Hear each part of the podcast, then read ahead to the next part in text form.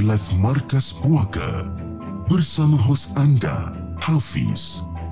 Cerita-cerita yang disiarkan adalah untuk hiburan semata-mata. Jangan biarkan diri anda hanyut ke alam misteri.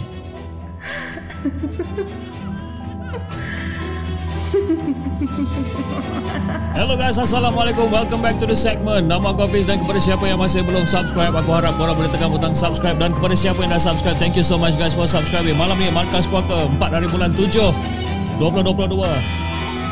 Tapi sebelum tu guys, jom. Kita lain intro.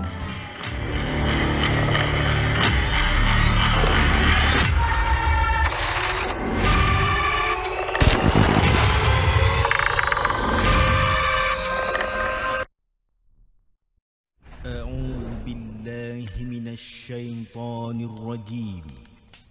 بسم الله الرحمن الرحيم.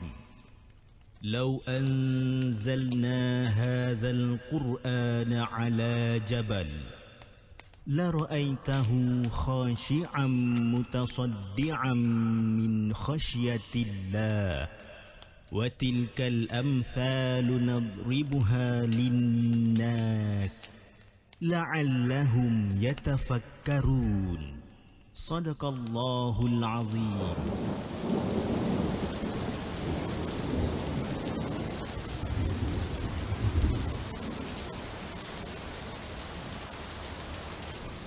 Hello guys, Assalamualaikum, welcome back. Apa khabar guys? Uh, saya harap ada semua dalam keadaan sehat. Hari ini hari Isnin, 4 hari bulan Julai 2022. Uh, pada pukul 10.36 malam. So, uh, lagi sekali dalam rancangan Markas Puaka untuk hari ini dan uh, rancangan Markas Puaka kali ini ditaja penuh sekali lagi uh, oleh Kirim Co di mana satu uh, company yang terletak di SS 18 Subang Jaya di mana company ini dia membuat penghantaran parcel melalui domestik dan juga international dan ada beberapa servis yang mereka buat iaitu same day delivery, diorang ada pick up service, uh, diorang boleh buat drop off point Diorang boleh buat uh, sewa diorang punya space, diorang punya alamat dan juga diorang buat printing service. Dan kepada uh, peniaga-peniaga Shopee, anda boleh menggunakan uh, khidmat Kirim Co di mana uh, Kirim Co telah diselect oleh Shopee untuk menjadi diorang punya official drop off point. Jadi uh, untuk bulan tujuh, eh, diorang extend diorang punya delivery deals uh, di mana untuk pengantaran di uh, Semenanjung Malaysia sebanyak RM7 uh, dan uh, Sabah dan Sarawak sebanyak RM20 uh, parcel daripada 0 kilo ke 3 kilo. Jadi kepada anda yang berminat anda boleh telefon ataupun hubungi mereka di 035612 2211 ataupun 0116589140. Alright. Okey, uh, sebelum kita mulakan kita punya rancangan untuk malam ni, saya ingin mengucapkan ribuan terima kasih kepada semua yang dah hadir untuk malam ni dan antara yang terawal pada hari ini kita ada Hana Ahmad, kita ada Mosimos, Hanif Selamat dan Aina selaku moderator untuk malam ni. Kita ada Lil Devil daripada Australia, kita ada Dan Winners daripada Singapura, kita ada penonton baru malam ni, kita ada siapa tadi nama dia? Uh, Amanina, Amanina Firdaus dia kata hari ini adalah first time dia join live. Okey, selamat datang eh kepada Amanina dan juga tadi saya nampak ada satu orang kata uh, dengar suara baby menangis. Haziq Rohani dia cakap ada suara baby menangis. Basically suara baby menangis tu itu adalah dia punya sound effect je lah eh. Don't worry, don't worry. Okey, uh, kita ada ramai juga yang yang tengah menonton sekarang ni. Okey. Kita ada Abang Said, uh, oh, sorry Abang Said pula Abang Syekh, Abang Syekh. Uh, kita ada Anik Syami, Ed Mansur. Kita ada Nana Said, Nana Said uh, anda kata anda baru kata dah beberapa hari ni anda melipik kat rumah sebabkan demam. Cakap pasal demam, uh, hari Jumaat yang lepas saya terpaksa tunda at- ataupun saya terpaksa cancel live show Jumaat yang lepas uh, disebabkan anak saya tak berapa sihat. Tapi bila anak saya tu dah recover, uh, ni sekarang anak bongsu saya pula yang kena kan. Jadi petang tadi pun uh, pihak sekolah dah call dia kata suruh ambil sebabkan dia punya temperature dah shoot up naik. So sekarang dia tengah tidur so hopefully tak ada apa-apa lah eh. Okay guys, uh, jom uh, kita bacakan kisah pertama uh, kita untuk malam ini. Uh, hari ini kita ada lebih kurang dalam 6, 6 cerita lebih kurang. 6, 7 cerita kot je eh. Kita tengok jap. Hmm, 7, 7 cerita malam ni. Tapi jom, malam ni kita bacakan kisah kita yang pertama yang dihantar oleh Wani yang berumur 30 tahun yang berasal daripada Pahang tapi kini dia menetap di Negeri Sembilan dengan kisah dia yang berjudul Aku Seorang Je Yang Nampak.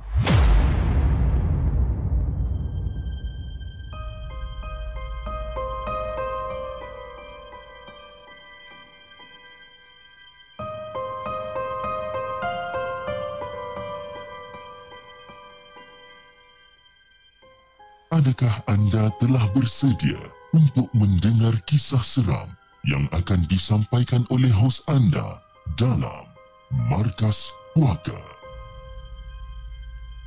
Assalamualaikum dan salam sejahtera kepada Abang Hafiz dan juga semua penonton Markas Puaka. Sebelum tu saya nak minta maaf kepada Cip sebab lambat sangat hantar story ni. Saya baru baik daripada demam dan baru niat nak tulis uh, hari tu tapi dah demam kan. Jadi dan juga saya minta maaf kalau kata cerita ni tak seberapa nak seram. Tapi bagi saya yang lalui cerita ni ataupun bagi saya yang lalui kisah ni, berderau jugalah darah saya pada malam tersebut. Dah jadi kebiasaan saya. Memang selalu pergi rumah kakak saya ni yang berada di Ulu Langat. Jadi saya suka sangatlah pergi rumah dia ni sebabkan rumah dia ni orang kata dekat dalam kawasan yang kebun, kawasan kebun. Jadi depan rumah dia ni, nak bagikan gambaran dekat depan rumah dia ni ada anak sungai yang mengalir daripada depan ke tepi rumah dan terus mengalir ke belakang rumah dan belakang rumah kakak saya ni adalah hutan. Jadi di belakang rumah pula ada satu kolam air tau. Kolam air ikan air sungai. Eh, ada kolam ikan air sungai dan air kolam yang dialihkan dengan sungai tadi itulah eh sungai tadi yang lalu dekat depan rumah dia ke belakang so kolam tu okey datangnya air tu daripada kolam tu lah eh datangnya uh, air kolam tu daripada sungai tu jadi saya ni pula perangai saya ni saya suka memancing tau jadi salah satu sebab kenapa saya suka sangat pergi rumah kakak saya tu sebabkan dengan orang kata habit uh, habit saya memancing ni jadi nak dijadikan cerita Fiz peristiwa ni berlaku pada bulan 10 tahun 2021. Siang tu, siang tu saya, suami dengan anak-anak buah saya, dua orang. Dua orang yang masing-masing dah habis sekolah. Kakak saya dan abang ipar. Eh? Kita orang ni masing-masing tengah memancing lah. Ya, memancing sambil berborak-borak dengan dia orang kan. Dan tiba-tiba terdengar macam bunyi anak ayam tu kat situ. Macam cik cik cik cik cik cik cik cik cik cik cik cik. Bunyi anak ayam. Banyak bunyi ayam ni. Tapi Fiz sebenarnya kawasan tu memang tak ada ayam tau. Memang tak ada ayam. Nak kata ayam tu okay fine. Nak kata ayam tu ada tapi dia, semuanya dekat dalam reban. Dia bukan macam berkeliaran tau. Dan semua ayam-ayam tu ayam jantan dan hanya seekor je ayam betina. Jadi anak-anak ayam ni memang orang kata tak ada lah kat situ. Dan kebetulan pula masa tu saya pernah tengok lah satu video dekat TikTok ni yang bunyi sesetengah ular uh, bunyi sesetengah ular pada malam dia dia bunyi macam anak ayam. Saya pernah tengok video tu dekat TikTok. Jadi saya pun cakap lah dekat anak buah saya yang sulung ni. Cakap, ah, kakak, Mak Cu ada tengok tau dekat TikTok. Ha? Dekat TikTok ni ada satu ular terdung ni. Ha? Bunyi dia macam ayam. Jadi bila anak buah saya dengar benda ni, dia pun cepat-cepatlah cari video tu. Dia memang ada video uh, ular bunyi macam ayam ni memang ada. Jadi tengah-tengah bercerita pasal benda tu Tak tahu macam mana Saya dapat rasakan macam diri saya ni macam tak selesa Tiba-tiba rasa macam bergemang lain Macam je bergemang Tak tahu kenapa. Jadi nak jadikan cerita Fiz. Kejadian ni berlaku pada malam tu. Kebetulan pula Dalam kereta suami memang ada kemah kecil Yang muat untuk dua orang. Jadi saya pun cakap lah dengan suami saya Macam bang Apa kata abang ambil kemah dekat dalam kereta tu? Ha? ambil kemah dekat dalam bonet kereta tu kita pasang kat sini lah kan? Dan kita kemah-kemah kat sini kan? Biarlah anak-anak duduk dekat dalam kemah tu tak adalah kena gigit nyamuk sangat dia tak cuba bang pergi ambil je kemah tu. Jadi suami saya pun pergilah ambil kemah tu. Dan lepas tu kita orang pun melepak lah. Melepak dekat situ sampai ke malam. Kan? Yang suami ni pula memancing tak habis-habis. Ha? memancing memancing memancing. Ikan seketul pun tak naik-naik. Ha? ikan seketul. Ikan seekor pun tak naik-naik. Kan? Dah tengah-tengah malam ni. Jadi saya pun ajaklah suami saya masuk tidur ya, Sebabkan dah malam sangat. Jadi dia pun cakap ah, ah Ayang pergilah tidur dulu yang Mana dah tahu kejap lagi ikan naik kejap lagi kan? Ayang pergilah tidur dulu. Eh abang Dah pukul apa ni bang? Dah pukul 12 lebih dah ni Kan? Jomlah kita tidur. Tak apalah Awak masuklah dulu Kan? Kejap lagi adalah tu ikan naik ni. Jadi saya pun kata macam Yalah tak nak banyak bunyi sangat. Okey lah Saya pun pergilah masuk tidur kan? Lena lah dengan anak-anak tinggal je lah Dia seorang-seorang memancing sampai pukul 4 pagi ni Jadi nak dijadikan cerita Fiz Lebih kurang dalam pukul 3 pagi macam tu lah Saya terjaga sebab saya nak terkencing sangat masa tu. Kan? Saya pun pergilah ke bilik air Yang memang akan lalu dekat belakang suami saya Yang tengah memancing ni. Kan? Kalau nak pergi bilik air Memang saya kena lalu belakang dia. Kan? Dan saya lalu kat situ ada satu pintu buka apa pintu terbuka dengan luas. Nampaklah dia tengah smoking kan? Tengah main game Sambil-sambil tengah tunggu umpan makan kan? Macam tengok Ya apa benda lah lelaki aku ni buat. Kan? Okay tak apalah. Kita pun pergi toilet Pergi toilet dan lepas dah settle semua Lepas dah siap buang-buang buang hajat apa segala macam ni Saya pun tegur lah suami saya ni. Ah, Bang Bang Ni kenapa abang tak tidur lagi ni bang? Dah pukul berapa dah ni? Jomlah masuk. Kan? Dan tak tahu kenapa Fish ha? Tak tahu kenapa Gatal sangat mata ni Melilau duk tengok Dekat kawasan-kawasan gelap Dekat bahagian-bahagian hutan tu. Melilau mata Tengok kiri kanan Kiri kanan Dan bila saya tengah tengok Dekat kawasan tu Mata saya ni tertumpu dekat satu tempat Ataupun satu sudut ni Di mana dekat situ ada satu sosok putih yang sangat-sangat tinggi Fiz. Satu sosok putih tinggi. Nampak putih je. Tapi kepala tu tak nampak pula. Kan? Nampak bentuk badan je lah. Kan? Saya pun macam Eh apa benda yang aku nampak ni kan? Duk tenyih-tenyih mata ni kan? Tengok lagi sekali macam Ish. Lain macam ni cakap Benda apa ni Dan saya pun kecikkan mata saya Saya perhatikan betul-betul Dan apa yang saya nampak sebenarnya Fish Yang saya nampak adalah satu Kakak cantik tengah berdiri tegak Tak jauh daripada kita orang ni tak jauh daripada kita orang ni. Masa tu jantung saya ni berdegup lain macam ni. Saya undur ke belakang slow-slow. Saya tap bahu bahu suami saya ni. Bang. Abang. Abang. Jomlah bang kita masuk. Ya, awak nak masuk masuklah dulu, kan? Saya nak nunggu mancing ni. Jomlah. Ha? Awak nak masuk pergi masuk dulu. Lepas tu saya cubalah tegaskan diri saya ni saya cakap dia Bang Jom lah kita masuk Tu lah ha, Sambil-sambil saya menunjuk kat benda tu lah Macam tu kan? Nak bagi tahu dekat dia lah kan? Yang ada kakak Kakak cantik ataupun pontianak kan? Kat situ. Abang Jom lah. Orang kata masuk-masuk lah Tu. Lah Jom. Tapi tak tahu kenapa eh Fiaz eh? Bila nama suami ni Macam tak faham-faham tau orang ni. Kan? Sama juga suami saya ni lah Ayang masuklah dulu yang Apa benda awak ni? Ah, Biarlah saya kat sini Saya nak mancing. Kan? Jadi bila husband saya dah cakap macam ni Saya pun masuk dulu Saya masuk dulu Saya baringlah dekat anak-anak Sambil tenangkan jantung saya ni. Ha, Yang tengah berdegup macam nak pecah ni kan? Masa saya tengah baring tu Bacalah Al-Fatihah Ayat kursi Doa pendinding Segala macam ni semuanya saya baca. Dan bila dah okey Dah reda sikit Saya kuatkan diri Untuk pergi balik Dekat suami saya tu. Saya jalan slow-slow ni Pergi kat suami saya Saya jalan slow-slow. Saya tengok kat luar Pontianak tu dah hilang Masa saya, masa saya tengok Pontianak tu dah hilang Terus saya cakap Abang Masuklah sekarang bang. Masuk sekarang boleh tak? Ha, Jadi bila kita dah segeram macam tu ha, Yang para suami ni biasalah kan? Bila dah kena marah ha, Barulah Dia bangun Dan dia pun nak masuk lah Ke dalam rumah kan? Dengan basuh, oh, basuh tangan Basuh kaki semua. Lepas tu dia datang Lepas dia dah settle basuh tangan semua Dia pun datang baring kat saya. Saya pun cakap lah dengan dia Abang Abang nak tahu tak Kenapa ayang suruh abang masuk cepat-cepat ni Ha, itulah Duk fikir juga daripada tadi kan Tapi awak dah marah dengan abang punya macam je Malah nak tanya Kenapa Suruh orang masuk cepat sangat Ayang nampak ada pontianak besar berdiri dekat depan lalang yang tengah memancing tu tahu tak? Abang tak nampak ke? Ha?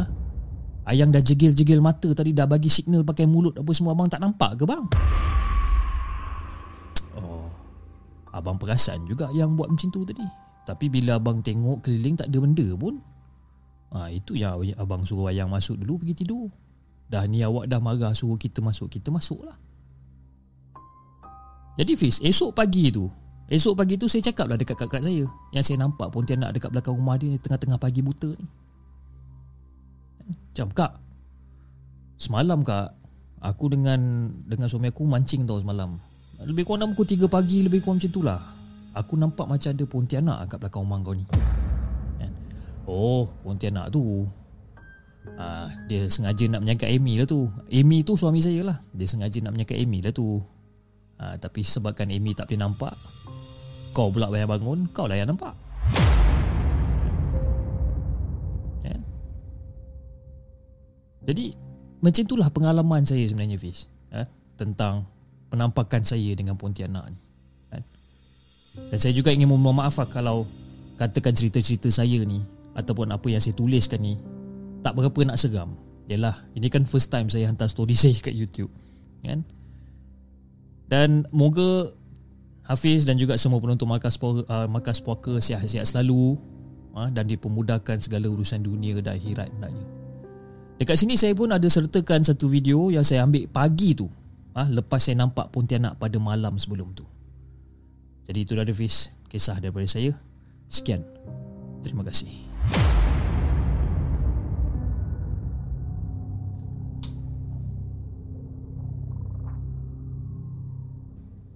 Jangan ke mana-mana. Kami akan kembali selepas ini dengan lebih banyak kisah seram.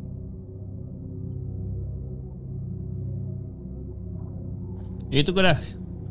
Itu dia guys, uh, kisah yang uh, dihantarkan uh, daripada Wani yang berumur 30 tahun yang berasal daripada Pahang. Okey. Uh, dia ada bagi footage eh, dia bagi footage. Okey, kejap eh. Kita mainkan dulu dia punya footage dia. Footage dia uh, tapi okey lah korang tengoklah sendiri eh footage dia kejap eh. Saya playkan footage dia. Okey. Sebentar ya. Okey, ini footage yang dia sertakan kepada the segment dan mungkin anda semua boleh tengoklah mean uh, korang boleh dapat satu gambaran yang lebih jelas dekat mana yang dia nampak Pontianak ni sebenarnya. Okey. Okey, jom kita tonton. Ni tempat nampak Pontianak. Sini.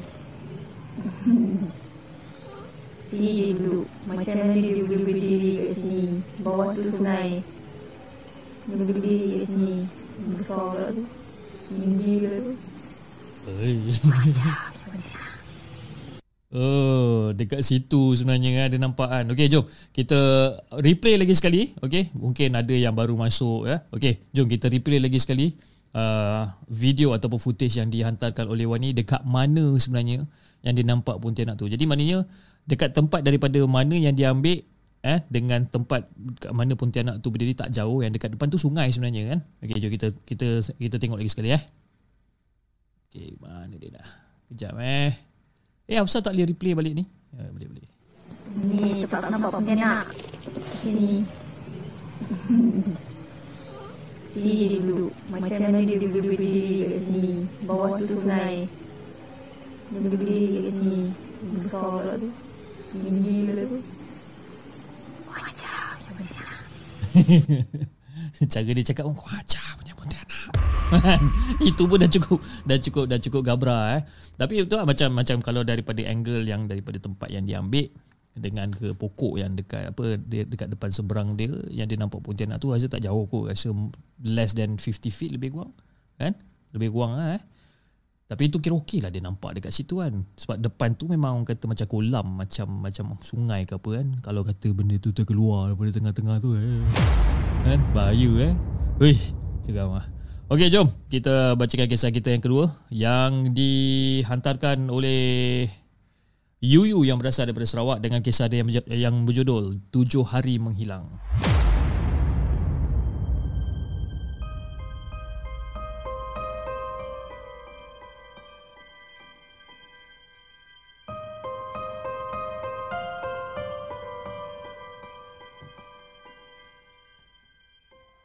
Adakah anda telah bersedia untuk mendengar kisah seram yang akan disampaikan oleh hos anda dalam Markas Puaka? Hello Brother Hafiz, tim dan penonton di segmen Markas Puaka. Hari ini saya nak ceritakan tentang pengalaman seorang sahabat yang mana nenek dia yang hilang selama tujuh hari di hutan Borneo. Jadi saya nak kongsikan dengan uh, saya nak kongsikan cerita ni dengan semua dan harap cerita ni mudah difahami lah. Dan saya cuba sedaya upaya saya untuk uh, penulisan kay- uh, saya kali ini dan maaf kalau cerita ni orang kata kurang menyeramkan bagi sesetengah pihak. Ni tempat aku nampak Pontianak. Ah, Sini. apa pula dia main pula dia main pula video ni? Sini je dulu. Macam mana dia boleh berdiri kat sini. Bawah termain salah video tadi. Biasalah kan. saya dengar tiba-tiba dengar macam eh ada pula suara Pontianak kat situ kan. Tiba-tiba. Okey. Sebenarnya Fiz sebelum nenek hilang, eh, dia berjumpa dengan Uncle Z. Ha, dia berjumpa dengan Uncle Z mengat- mengatakan yang dia nak ke kebun mencari lauk untuk makan malam. Jadi pada waktu tu keadaan pada waktu tu orang kata macam hujan panas tapi tak lebat, ha? Tapi dia nak dah masuk senja tau. Dah nak masuk senja. Jadi ada setengah-setengah orang cakap, you know, even sampai sekarang pun orang-orang tu cakap kalau hari-hari dah nak masuk apa nak masuk senja ni tak baik keluar lah eh? tak baik keluar rumah pada waktu tu ha? takut kena sembunyi dengan makhluk yang bernama hantu ni jadi pada waktu tu pada waktu tu Uncle Z Uncle Z ada offer nak hantar nenek tapi nenek terus dia pergi jalan ke kebun biasalah kan orang muda eh orang tua memang confirm ada orang kata sound trouble, uh, sound trouble lah ha? ada masalah pendengaran mungkin jadi pada hari yang seterusnya Uncle Z pergi ke rumah nenek Tapi nenek tak ada kat rumah masa tu Dan masa tu Uncle Z dapat rasa, uh, rasakan ada macam sesuatu yang tak apa yang tak kena tau. Dan dia pun terus call aunty saya ni nama dia aunty Jen. Dia call aunty saya ni. Dan aunty Jen ni pula adalah kakak kepada Uncle Z. Eh, diorang ni adik-beradik lah. Dan dia call aunty Zen ni, uh, aunty Jen ni dan menyuruh dia balik ke kampung sebabkan si Uncle Z ni tak jumpa nenek tu kat mana.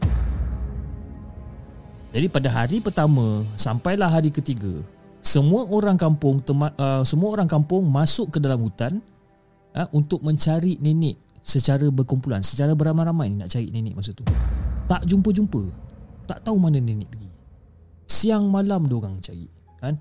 Tak kira hujan lebat ke, panas ke, apa ke, diorang tetap nak pergi cari nenek. Tak jumpa-jumpa. Jadi si Aunty Jen ni pula ajaklah kawan-kawan dia dengan cousin-cousin dia yang lain untuk cari juga nenek ni. Ya? Jadi kedua-dua anak Aunty Jen ni mengatakan yang masa tengah cari nenek ni, eh, dia orang berdua ni, dia orang seolah-olah macam mendengar satu bisikan halus tau. Satu bisikan halus macam Saya kat sini. Saya kat sini. Saya kat sini. Saya kat sini dia kata Dan suara tu Datangnya daripada pelbagai arah Dekat dalam hutan tersebut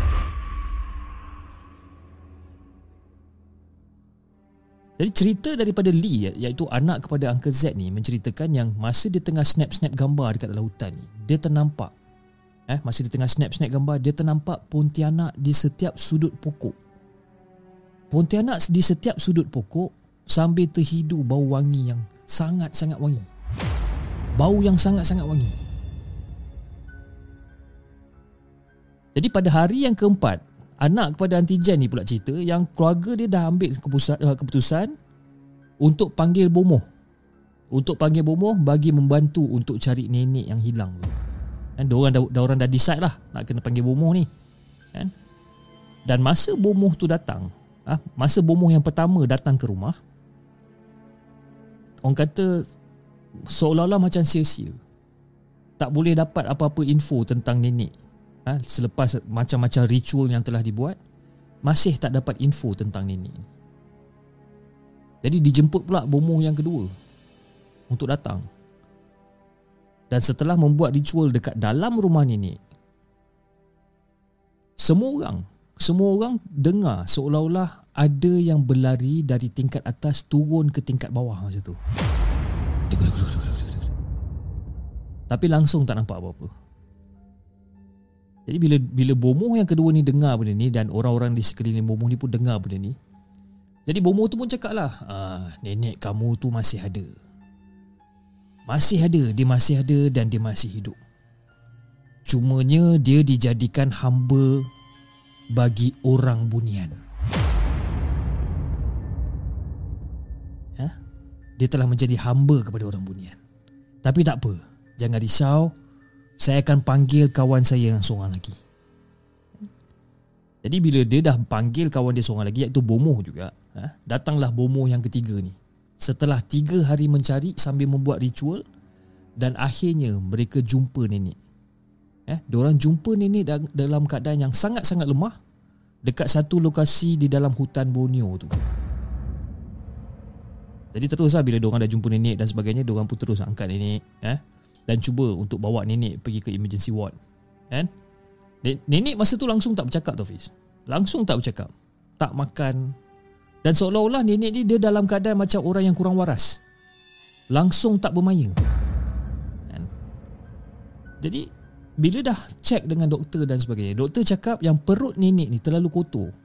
Mungkin disebabkan apa yang dia makan dekat dalam hutan tu. Jadi bila dengar kata doktor ni Uncle Uncle Zen dengan Auntie Jen Dia seolah-olah macam Mungkin Orang-orang bunian yang bagi makan dekat nenek Sampai nenek jadi macam ni Dan lepas beberapa hari kemudian Nenek bertarung nyawa lah ha? Bertarung nyawa Di ataskan kesihatan dia yang tak berapa nak mengizinkan ni kan? Dan akhirnya nenek telah disahkan meninggal dunia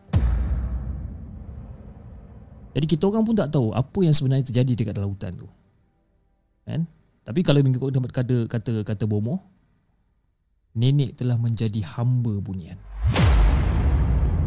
Jadi itu dari Hafiz sedikit, sedikit sebanyak perkongsian cerita daripada saya untuk Hafiz dan juga semua penonton The Segment. Thank you for sharing my story. Sekian. Terima kasih.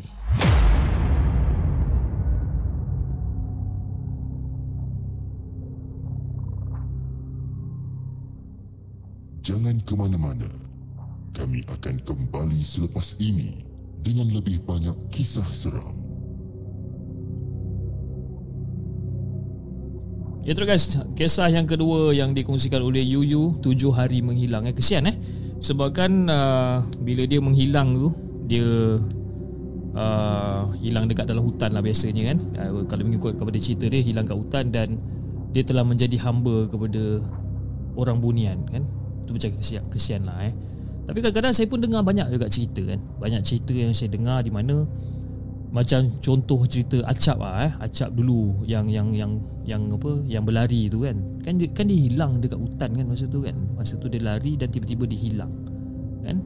Dan langsung tak nampak tak nampak orang kata tak nampak jejak dia pun kan. Sama ada dia punya body dekat mana-mana ke ataupun tapak kasut dekat mana-mana ke apa memang tak ada. Memang just gaib macam tu je kan. Jadi banyaklah spekulasi yang mengatakan you dia dah masuk dekat alam yang lain dan sebagainya dan dia tak nak keluar dia tak nak balik dan sebagainya. Jadi macam itu macam kesian lah. Dan ada juga yang orang kata uh, saya dulu pernah ada satu kawan di mana abang dia mendaki gunung. Mendaki gunung mana eh? Saya tak ingat. Gunung jerai ke apa tak saya pun tak ingat. Tapi dia daki dan hilang juga tapi yang best dia hilang tu Dia punya kasut dijumpai Tapi kasut dia betul-betul duduk dekat atas batu Ada dua kasut kat situ atas batu. Kan Macam tu je. Kasut tu elok. Tak ada orang kata macam Macam koyak ke apa Tak ada. Kasut tu elok je dekat atas batu Ada satu pair kasut dekat atas batu. Cuma orang tak nampak tapak kaki ke Apa ke tak ada. Dan dia hilang macam tu je sampai sekarang. Jadi wallahualam lah sampai sekarang. Kan? Jadi saya pun dah lama tak apa tak contact dengan dia. Tapi nantilah kalau saya dapat sebab saya pun rasa macam dah lost contact dengan dia kot. Tapi kalau saya dapat contact dengan dia, nanti saya cuba tanya kan sama ada dah jumpa ke tak abang dia ni kan. Wallahualam. Eh, hey, minta-minta lah kita dijauhkan benda-benda macam ni eh. Okay guys, jom. Uh, Gunung Jerai ke Gunung Kriang Cip? Cerita macam Gunung Kriang. Gunung Kriang eh? Ah, Gunung Kriang kot. Yang pernah ada sekali satu atau mungkin mungkin mungkin Sofia tahu lah kot sebab dia ahli-ahli bomba kan. Uh, ada satu uh, tu back in 2000 2000 2008 kot.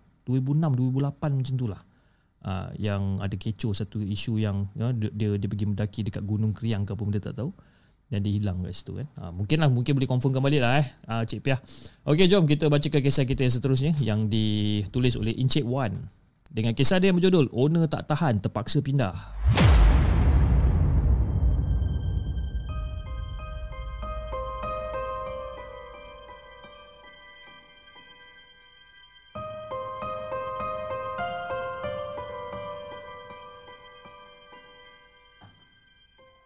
Adakah anda telah bersedia untuk mendengar kisah seram yang akan disampaikan oleh hos anda dalam Markas Puaka?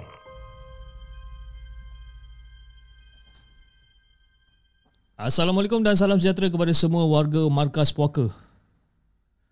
Waalaikumsalam warahmatullahi Lebih kurang tahun 2014 Aku pun kurang pastilah eh. Aku pun kurang ingat sangatlah tarikh sebenar kejadian ni sebenarnya Jadi sebenarnya kisah ni bermula Bila aku ditawarkan Aku tawarkan diri aku Aku tawarkan diri aku untuk hantar girlfriend aku Dan adik perempuan dia ni Ke universiti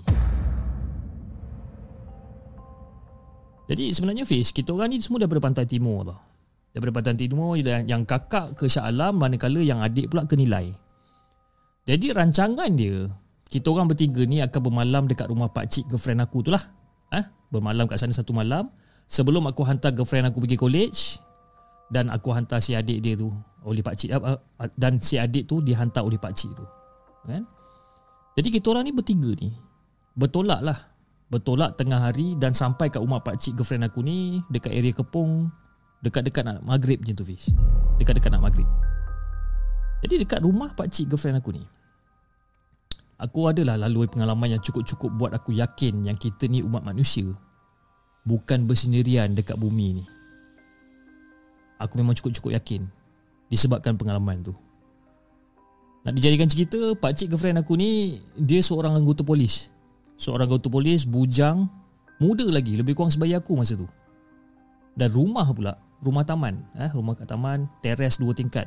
Satu bilik kat bawah sebelah dapur dan antara dapur tu Antara dapur dengan bilik tu ada satu toilet. Okay? Dan dekat atas pula ada tiga bilik dan satu toilet. Jadi pakcik polis ni, eh, pakcik polis ni sewa rumah bersama tiga orang lagi kawan-kawan polis dia lah. Jadi masa kita orang sampai tu, cuma ada pakcik dia dan seorang lagi kawan pakcik dia kat rumah tu.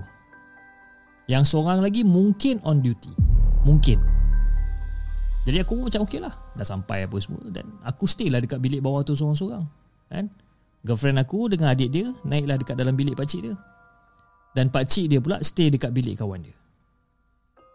Bermakna satu bilik kat atas girlfriend aku dengan adik dia. Satu bilik lagi pakcik aku dengan eh pakcik girlfriend aku dengan kawan dia.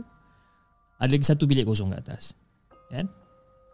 Jadi malam tu Malam tu lepas isyak dia orang pun plan lah. Dia orang plan kata dia orang nak pergi apa nak pergi makan kat luar, Lepas tu diorang nak pergi main bowling dekat Mega Mall. Jadi bila aku dengar plan diorang ni, aku macam kurang berminat sangat nak join sebenarnya. Yalah, 4 jam kot, eh 6 jam kot aku apa aku drive solo. Kan? Penat nak keluar lagi, nak main bowling dan sebagainya. Jadi aku cakap je kat diorang yang macam aku nak rehat kat rumah. Kan? Aku nak rehat kat rumah, aku minta diorang tapau je makanan untuk aku. Kan? Tapi Fish, yang aku pelik ni, yang aku pelik, pakcik dia dengan kawan dia beria-ia sangat ajak aku keluar ni. Kan? Eh jom lah kan? Jom jom jom jom kita keluar. Wan. Alah apa nak duduk rumah seorang-seorang ni? Wan jom jom kita keluar. Ha, Kita pergi makan Kita main bowling Kita have fun kat luar. Jom jom jom. Beria ni Diorang nak ajak aku keluar ni. Ha, Macam apa hal pula ni kan?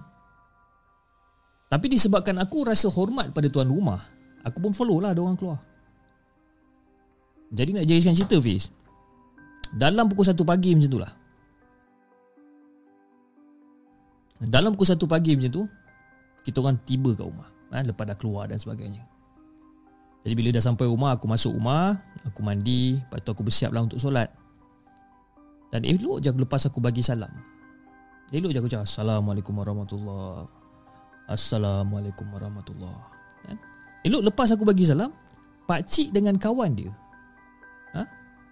Tercatuk depan pintu ter, uh, tercatut dekat depan pintu sebelum diorang beredar masa tu. Aku cakap, ya apa hal pula ni? Diorang dekat depan, dekat depan pintu ni? Dan sebelum diorang, uh, diorang beredar daripada pintu tu, diorang macam, ah, Wan, malam ni tidur elok-elok eh Wan eh? Elok lah tu ha, sebelum, sebelum kau tidur tu kau solat Alhamdulillah bagus eh ha, Malam ni tidur elok-elok sikit Doa yang baik-baik Aku macam apa benda ni kan Aku jadi heran tau bis.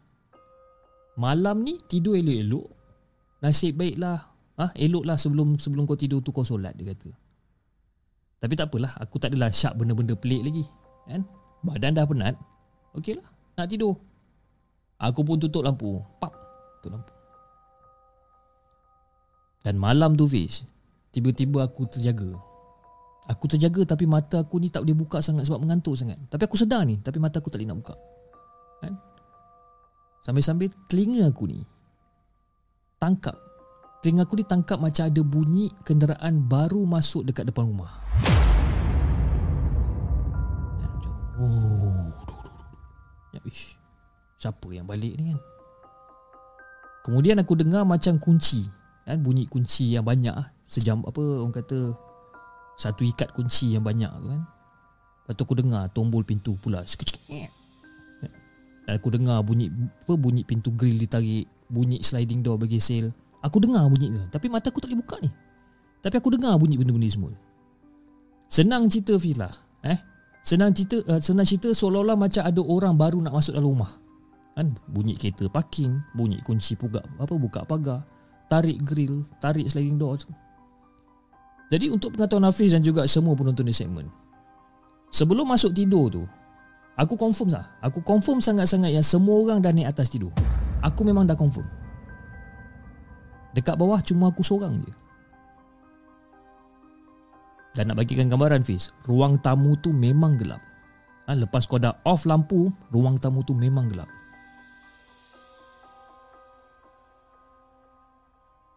Jadi aku macam, siapa pula yang balik ni? Jadi aku macam Okay aku cubalah ya. Cuba nak buka mata ni Curi-curi lah Curi-curi pandang lah Siapa datang kan. Mungkin kawan dia lagi seorang tu kot Dah balik ke kan. Tapi aku tak nampak pula Siapa-siapa yang lintas depan bilik aku ni. Dan aku cuba untuk fokus Aku cuba pasang telinga masa tu.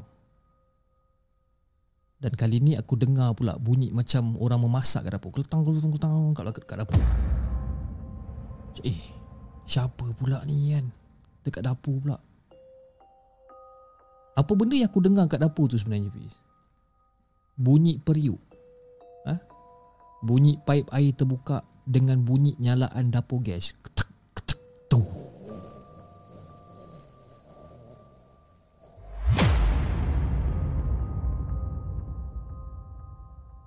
Tapi apa yang aku membuatkan aku rasa macam macam macam pelik bunyi-bunyian tu seolah-olah macam orang dalam keadaan marah tau. Ha, bunyi kerekang, kerukung kan. Bunyi macam semua benda dihentak-hentak kan. Campak barang, campak sudu, campak senduk. Macam, eh, apa hal pula ni kan? Dan tak lama lepas tu, prang! Aku dengar bunyi pinggan mangkuk tu jatuh. Ha, pecah betul-betul dekat depan pintu bilik aku ni. Aku pun terus lah bangun. Aku bangun dan aku terus lari ke arah pintu Dan aku jengah ke arah dapur kan? Yelah kita nak tengok kot-kot macam berada yang aku sangkakan berada tu Mungkin kot-kot terjatuh ke apa kat dapur kan? Manalah aku tahu kan? Kot-kot dia tengah masak Maggi ke ha? Tergelincir jatuh ke Kita pun nak tengok lah juga.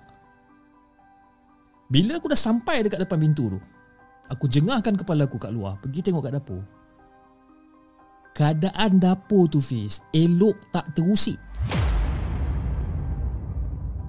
Langsung tak ada orang memasak pun sebenarnya. Jadi aku dengan rasa tak puas hati campur bingung ni.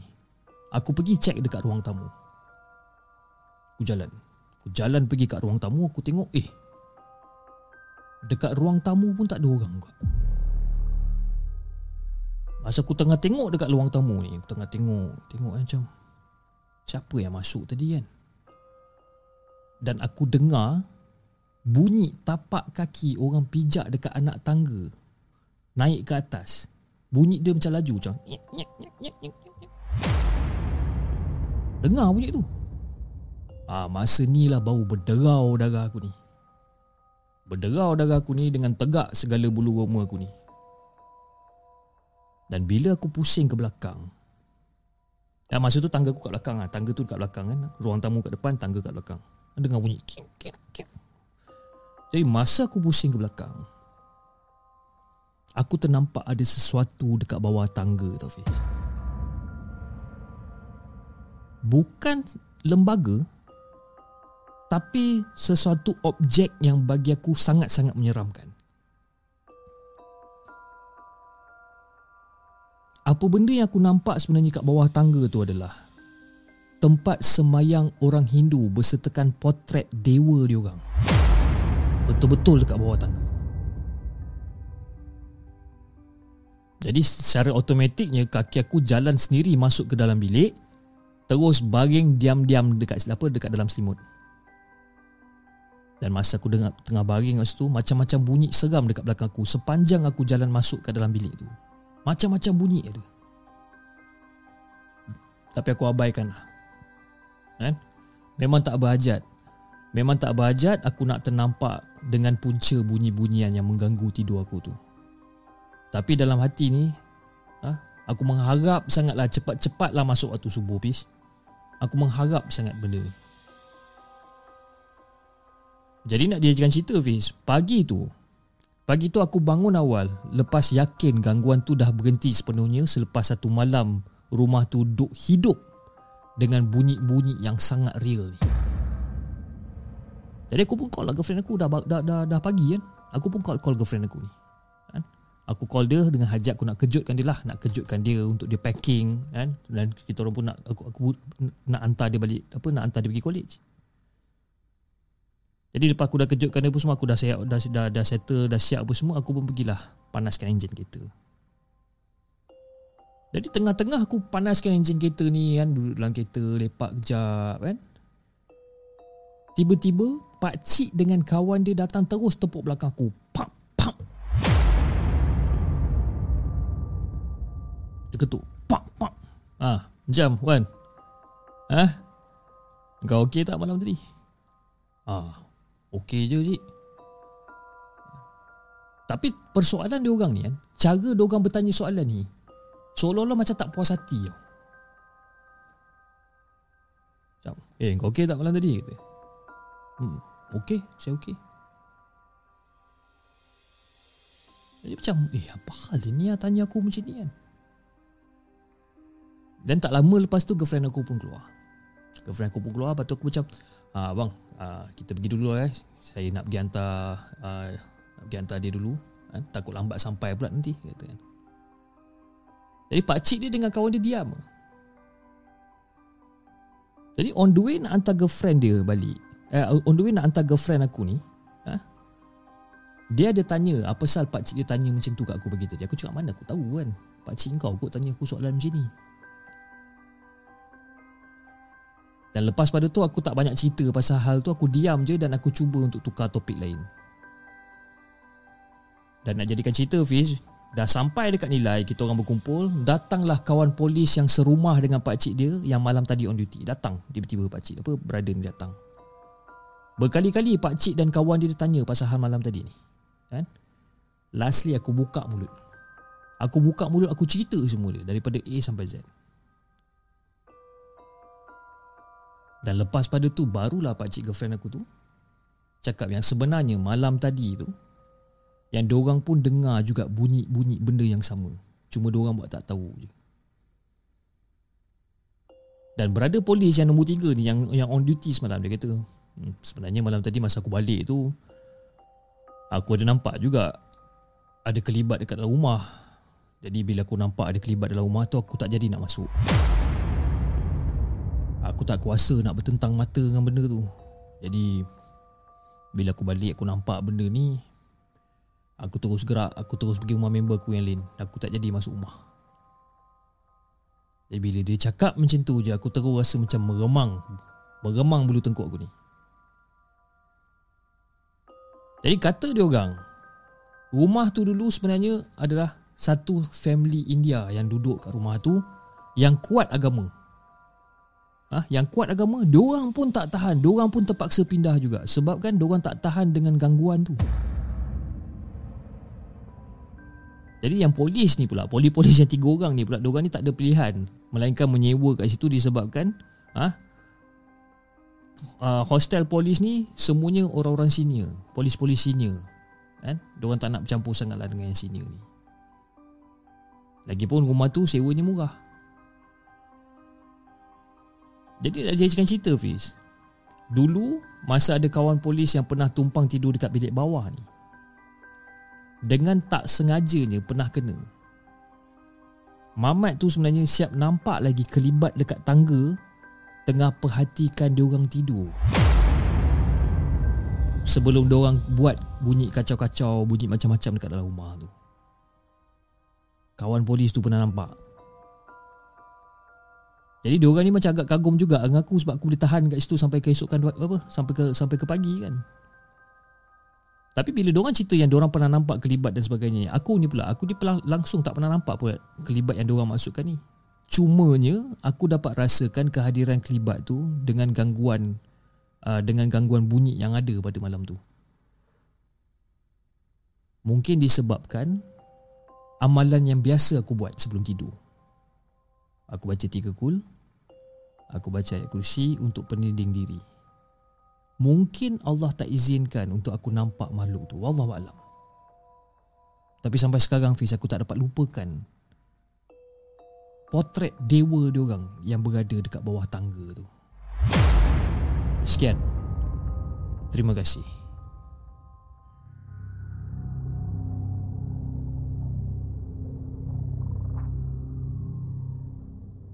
Jangan ke mana-mana.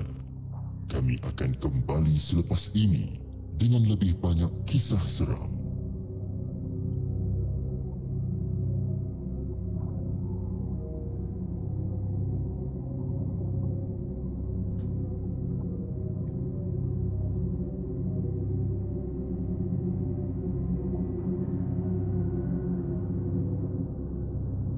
Okey guys, itu dia uh, kisah yang dituliskan oleh Encik Wan.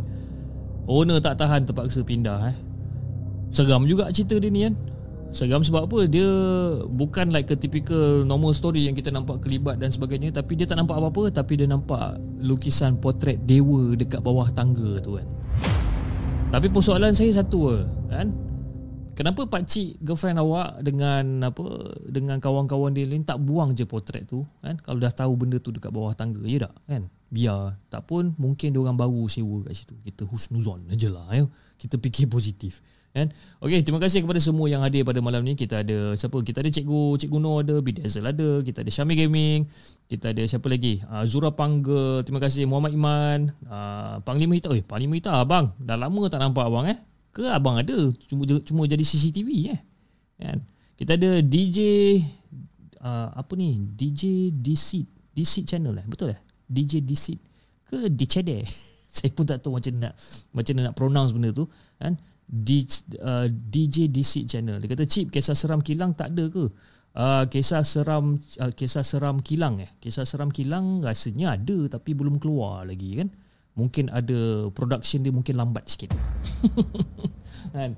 Okey, jom kita uh, bacakan kisah kita yang seterusnya yang di hantar ataupun yang ditulis. Oh, ini macam banyak skrip eh. Dia banyak dia banyak dialog lah cerita ni eh. Okey, kisah yang ditulis oleh Adam dengan kisah dia yang berjudul Saya Alpa, Maafkan Aku.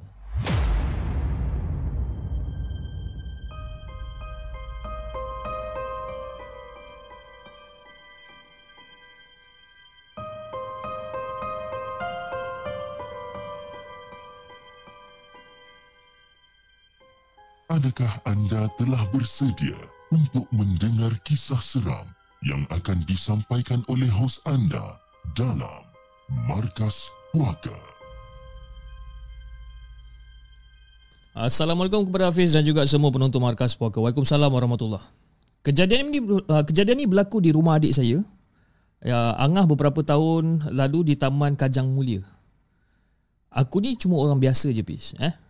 Yang ada sedikit keberanian. Ya, adalah sikit-sikit kita belajar kan, Pis. Kan? Tapi cuma masa kejadian ni, aku terlupa sebenarnya. Jadi Fiz nak jadikan cerita Ketika aku masa tu aku tengah uh, Ketika tu saya tengah menonton TV Dan terasa macam ada sesuatu dekat pagar tau ya, Kita tengah tengok-tengok TV Dapat rasa kan ada benda kat pagar Jadi kita pun bangun lah Saya pun bangun Saya pun selak langsir Masa saya, saya, saya, saya selak langsir tu Saya ternampak ada seseorang Seolah-olah tengah terhendap-hendap mencari seseorang. Eh, siapa pula budak ni kan terhendap-hendap ni? Dan saya pun okey lah. Saya tutup balik langsir tu, saya pun pergi kat pintu tu, saya buka pintu. Saya buka pintu dan saya keluar daripada rumah. Saya tengok orang tu tak ada pun kat situ sebenarnya. Jadi bila saya keluar macam, eh, siapa yang aku nampak tadi ya? Jadi mungkin perasaan je lah kot kan Mungkin Jadi aku pun tutuplah pintu. Aku tutup pintu, aku pun tengok jam. Hmm, dah nak maghrib ni. Kan? Dah nak maghrib. Jadi saya pun padamkan TV. Padamkan TV tapi masa ni, masa saya tengah padamkan TV tu, macam ada perasaan yang diperhatikan tu datang lagi sekali tau. Macam ish, apa benda ni? Tapi dekat tapi kali ni dekat bahagian dapur pula. Kan? Tengah tutup TV, rasa macam ada orang memerhati. Tapi kali ni dia dekat bahagian dapur.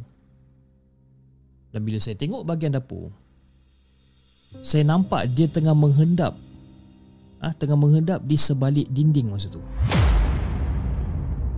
Kan? Tengok dia okay, ni dinding eh. Dia tengah menghendap macam tu. Dia tengah menghendap ke arah ruang tamu. Jadi bila saya toleh macam tu, dia tak ada. Tapi daripada hujung mata saya saya nampak ni.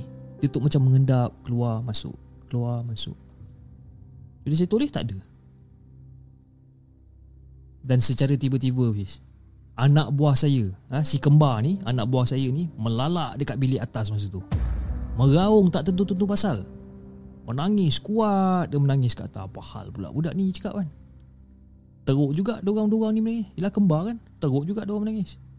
Menangis ni punya teruk sampai muntah-muntah habis. Menangis ni. Jadi masa tu adik saya Angah ni.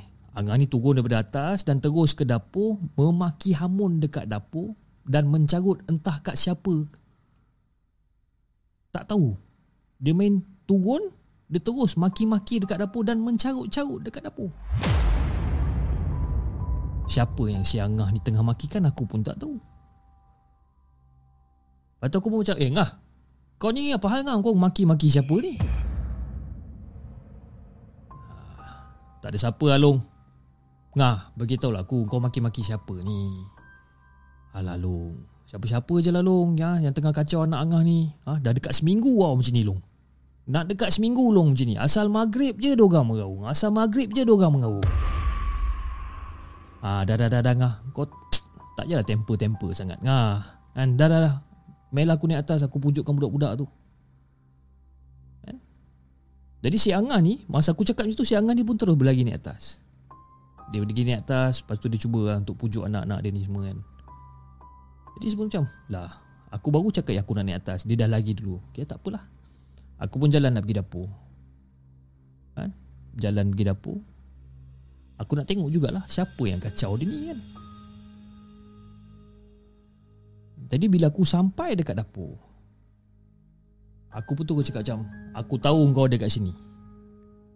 Kau munculkan diri kau sekarang juga. Tapi Fish, lepas aku cakap macam tu Fish, secara tiba-tiba Fish, Secara tiba-tiba ada satu bentuk tubuh yang keluar daripada bilik air. Dan satu bentuk tubuh yang keluar daripada bilik air ni adalah seorang wanita tua yang bertongkat. Rambut dia putih, Fiz. Rambut dia putih, bertongkat. Nak kata macam nenek kebayan pun ya. Jadi bila aku nampak nenek ni Aku tu aku tanya dia macam Siapa kau? Siapa kau dan kenapa kau datang dan ganggu anak buah aku ni? Uh, aku suka kat dorang Dorang tu macam cucu-cucu aku juga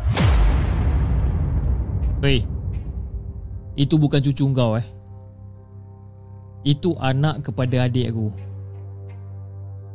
Jangan kau berani-berani kau nak kacau dia orang eh. Kau jangan nak berani-berani kau nak sentuh dia orang ni.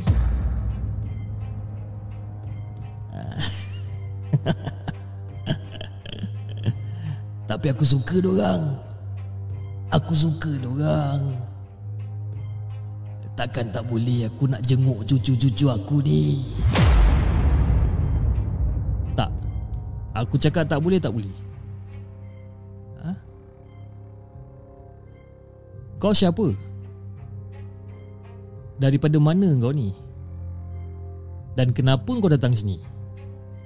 Mesnya aku hantar kau balik Dan masa dekat keadaan macam tu Fiz keadaan nenek ni dia duduk munda mandi tau dekat dapur kan duduk munda mandi dekat dapur masa tu dan masa aku cakap aku nak hantar dia balik nenek tu gelingkan kepala je nah, tanda dia tak setuju lah dan terkeluarlah perkataan daripada mulut nenek tu yang membuatkan aku marah sangat-sangat Fiz. Kau nak hantar aku balik eh?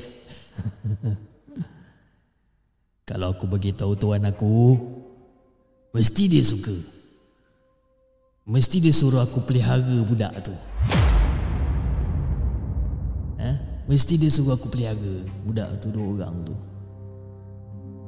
Sebenarnya tuan aku ni bidan. Tuan aku bidan dan tukang urut orang bersalin.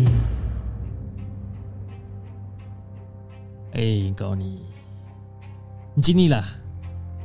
Aku lepaskan kau pergi ha? Aku lepaskan kau pergi dengan cara baik. Kalau kau tinggalkan budak-budak ni. Kalau kau jangan ganggu dorang lagi Ataupun Aku bakar kau dengan tuan-tuan kau sekali Atau Kau boleh bawa aku jumpa dengan tuan kau Jadi lepas aku cakap macam tu je Fish Wajah nenek tu dah mula berubah tau. Wajah dia ni seolah-olah dia macam marah. Marah dengan tindakan saya yang berani nak cabar dia ni. Lepas tu nenek tu pun sambung lagi. Baik. Aku akan pergi dari sini. Aku akan pergi dari sini. Aku akan pergi dari sini jika tuan aku pulang ke rumah dia semula. Ha. Kalau tak Aku akan terus melawat budak-budak ni Eh hey, orang tua Kau beritahu kat aku mana tuan kau ni ha?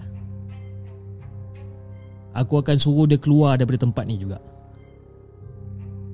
Kalau tak Dengan kau-kau sekali aku bakar dengan ayat suci Quran Aku cuba Fiz Ha? Aku cuba untuk ugut dia ni dan menunjuk berani berkali-kali dekat dia. Dan akhirnya nenek tua tu tunduk dengan kemahuan saya ni. Jadi saya pun ikutlah. Ikut nenek tu pergi berjumpa dengan tuan dia ni. Rupanya Fiz Tuan dia orang ni ataupun tuan nenek ni Dia orang ni tinggal selang beberapa rumah je daripada rumah Angah ni.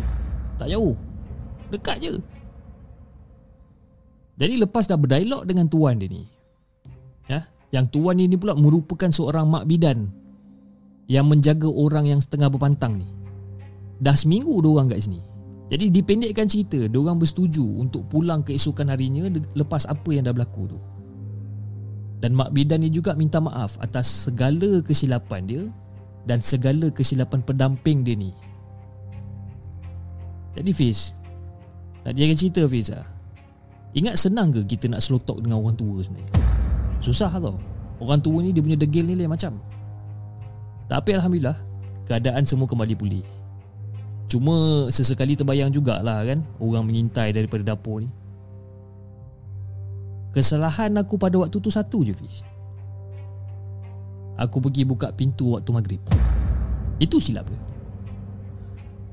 Nasihat ayah aku dulu dan banyak kali dia pesan bila sampai rumah jika ada budak kecil kat rumah ataupun ada ada apa ada anak buah kat rumah ke budak-budak kecil lah senang cerita jangan kita terus nak nak peluk dia nak cium dia jangan apa yang kita kena buat kita masuk rumah kita basuh kaki ambil wuduk dulu. Barulah kita pegang dia barulah kita peluk cium dia ni. Kan? Sebab apa? Sebab kita tak tahu siapa dan apa yang ikut kita balik sebenarnya. Tapi itulah Fish Masa tu saya alpa. Saya alpa Sebabkan asyik duk tengok TV Masa waktu maghrib tu. Jadi itulah Hafiz Kisah yang aku nak kongsikan dengan Hafiz Dan juga semua penonton The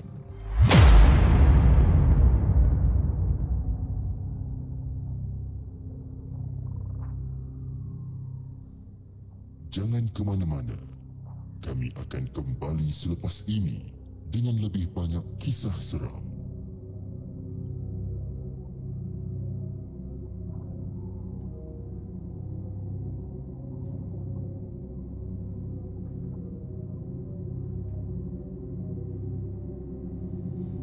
Itu dia guys, kisah yang ditulis oleh Adam. Saya apa maafkan aku eh. Tapi kira Adam ni agak berani juga kan? Dia boleh berdialog dengan orang tua tu kan? Siap boleh boleh mencabar lagi kan? Tapi mungkin saya rasa dia ni pun Mungkin seram-seram sejuk jugalah kot Nak bercakap dengan orang tua ni kan? Dia acah-acah berani kan? Tapi itulah bila kita tunjuk kita berani ha, Benda tu rasa takut lah dengan kita je tak? Kan? Terima kasih kepada semua yang hadir pada malam ni. Kita ada Azwani Abu Samah. Ha, Dia adalah orang Kalau tak silap saya lah eh. Dia adalah orang yang menghantar uh, Kisah yang pasal Pontianak yang yang duk mancing dengan husband dia tu kalau tak silap saya lah kan. Terima kasih Wani ya, di atas penghantaran cerita anda. Penghantaran eh apa kita nak buat penghantaran parcel ke? Bercakap, bercakap berkenaan dengan parcel. Malam ni rancangan rancangan Markas Walker ditaja penuh oleh uh, Kirim Co di mana uh, Kirim Co adalah satu uh, company uh, membuat penghantaran parcel um, uh, secara domestik dan juga antarabangsa. Dan uh, mereka mempunyai banyak servis yang mereka tawarkan. Uh, antaranya orang buat same day delivery okey orang ada uh, pick up service. Uh, pick up service kat, kat, contohlah katakan anda tak ada kenderaan kat rumah kan tiba-tiba ada barang nak kena hantar anda call je orang ni orang datang ambil barang tu orang hantarkan eh korang boleh rent orang punya space orang punya address orang ada printing service. Dan untuk bulan tujuh orang ada delivery deal sebanyak RM7 ke Semenanjung Malaysia dan RM20 ke Sabah dan Sarawak untuk parcel ah ha? untuk parcel daripada 0 kilo ke 3 kilo. Jadi kepada siapa yang ingin menggunakan khidmat mereka ni dan saya percaya ada beberapa members daripada The Segment telah menggunakan khidmat mereka termasuk saya sekali. Anda boleh hubungi mereka di 0356122211 ataupun 0116508940. Ha kan. Hanif selamat dia kata kan, "Fuh, terus masuk iklan." Ha, kita punya otak ni kita kena function gila-gila tau kan. Bila kita cakap salah cakap pasal penghantaran, kan kita cakap, "Oh, okey, kita masuk iklan kan." Tapi uh, bercakap tentang uh, orang punya servis eh, rent space service. Okey. Uh, tak tahu sama ada saya nak bagi tahu anda ke tak tapi mungkin saya bagi tahu sedikit sebanyak lah tentang apa yang uh, kami dah plan daripada the segment ni. Uh, bila diorang uh, kirim enco ni bagi tahu yang diorang buat rent space eh diorang boleh kita boleh sewa space diorang untuk kita buat apa-apa je lah yang kita nak buat kan nak buat event dan sebagainya. Jadi saya dah decide kalau tak ada aram lintang dalam bulan 8 insyaallah pada 30 hari bulan 8 uh, 2022 30 hari 8 uh, 30 hari bulan 8 kalau tak silap saya pada hari Sekejap eh, saya tengok. Pada hari Selasa. Pada hari Selasa malam, sebab hari Rabu tu public holiday kan, Merdeka. Jadi pada hari Selasa malam tu, uh, bermula jam 9 malam kot, eh, 9 malam, 9.30 malam macam tu, the segment kita akan buat satu event. Event di mana kita akan buat markas poker live on set, iaitu face to face dengan penonton tau. Ah, jadi tapi problemnya sekarang bukan problem lah tapi dia punya limitation dia adalah saya tak boleh jemput ramai orang kan? Kita tak boleh macam nak packkan tempat tu sampai 100 200 orang tak boleh. Saya rasa tempat tu mungkin paling-paling tidak boleh masuk dalam 50 orang. 50 ah, 60 orang itu pun dah macam agak sadin juga agak sadin kan? 60 70 orang macam itulah lebih kurang kan? Jadi Uh, masih lagi dalam perbincangan masih lagi dalam perancangan sebabkan banyak benda yang uh, banyak benda yang kita nak nak ambil kira kan tentang setup tentang equipment dan sebagainya. Jadi uh, tapi kalau katalah jadi eh event ni pada bulan 8 saya ingin menjemput anda ah, yang mana yang tinggal di kawasan Subang ataupun yang tinggal di kawasan Kelang Valley lah ya, Selangor, Kuala Lumpur untuk hadir di event tersebut. Dan saya akan menjemput beberapa orang YouTuber juga untuk orang kata menjayakan event tersebut. Dan uh, orang kata macam mana eh? Macam ni saya cakap eh? Event tu mungkin berjalan lebih kurang dalam 2 jam. Lebih kurang 2 jam ataupun 3 jam mungkin. Okay? Dan dia tak ada live di YouTube buat masa sekarang. Uh, uh, sebab kalau katalah saya nak buat live di YouTube uh, semasa event tu berlangsung dia macam tak biasa kan? Mungkin recorded show mungkin. Uh, tapi untuk masa hari tersebut uh, yang mana yang datang je lah yang dapat tengok kan. Jadi kat situ mungkin uh, pihak Kirimenko orang pun ada buat event orang di mana tak tahulah orang nak jual apa pun saya tahu pun saya pun tak tahu. Mungkin orang nak jual bubble bubble bubble wrap ke kotak ke saya pun tak sure. Uh, jadi uh, kita akan kita akan buat plan elok-elok dan once uh, plan tu dah finalize saya akan umumkan di um, di community post dan kita akan ambil kedatangan. Kita akan buat RSVP sebanyak the first 50 people yang untuk datang lah untuk 50 first 50 people ataupun uh, 50 orang pertama yang yang isi form atau RSVP itu untuk datang ah untuk datang ke event tersebut. Jadi event ter- e- event ah event tersebut mungkin start pada pukul selepas isyak lah pada pukul 9 malam sehingga pukul 12 mungkin. Eh doakan doakan uh, perjalanan The Segment ataupun doakan perancangan The Segment dan juga Kirimenko berjaya untuk bulan 8 sebab banyak benda sebab uh, ia adalah orang kata event yang julung kalinya saya buat. Ataupun julung kalinya yang kita orang nak buat. Kan saya tak pernah organize event saya tak tahu macam mana nak organize event. Tapi sekarang ni saya tengah cuba untuk push the limit untuk organize satu event. Uh, kita bagi nantilah kita, saya bagi lah nama rancangan ataupun nama event tersebut. Nak bagi tahu sekarang pun tak surprise kan. Saya, nanti saya akan bagi tahu uh, banyak orang kata dekat mana kan. Uh, dia dia uh, event akan berlangsung di Subang Jaya di SS 18 Subang Jaya pada 30 hari bulan insyaallah. Kalau ada perubahan kita akan bagi tahu okey? Alright jom kita bacakan kisah kita yang seterusnya. Kisah yang dihantar ataupun yang ditulis oleh Sofia dengan kisahnya yang berjudul kerana suka dia hantar hantu raya.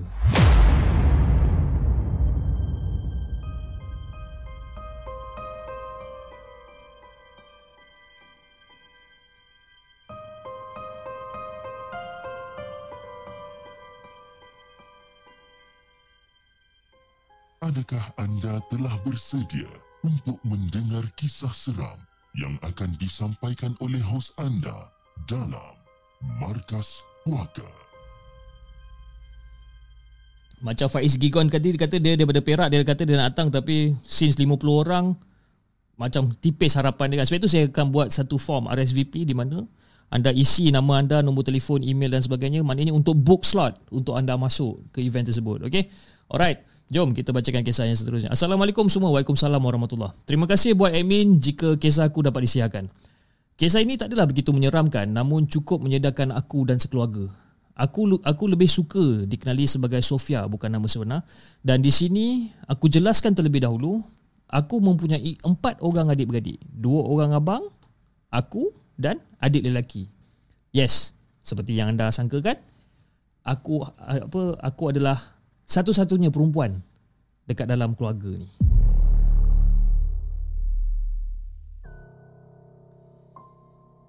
Jadi Fiz sebenarnya abah kandung aku ni abah kandung aku ni meninggal sewaktu umur aku 8 tahun tau. Dan semenjak tu mak aku berusaha keras lah. Ah, mak aku berusaha keras untuk menanggung kita orang ni adik-beradik. Pergi ah, pagi bekerja sebagai guru, petang pula menjadi guru agama dan malam pula mengajar budak-budak kecil mengaji. Jadi disebabkan mak aku ni sibuk, kita orang adik-beradik ni kurang lah rapat dengan mak dan banyak habiskan masa di rumah arwah Tok Wan serta ibu saudara yang lain. Jadi seingat aku Fish, kisah ni terjadi masa umur aku 12 tahun. Di mana ibu aku ni ataupun mak aku ni suka sangat mengamuk. Every time kalau dia mengamuk dia seolah-olah macam bukan mak yang aku kenal. Mengamuk je kerja dia. Kan? Tapi seingat aku juga mak selalu orang kata mengadu. Dia mengadu yang badan dia sakit, kaki dia rasa berat. Dia selalu mengadu benda-benda ni. Dan pernah sekali tu aku tidur dengan mak aku, aku kena tindih malam tu. Dan bila aku buka mata aku je, badan aku semua tak boleh bergerak. Dan tangan aku masa tu dalam keadaan tu Tangan aku cubalah Nak capai mak aku ni.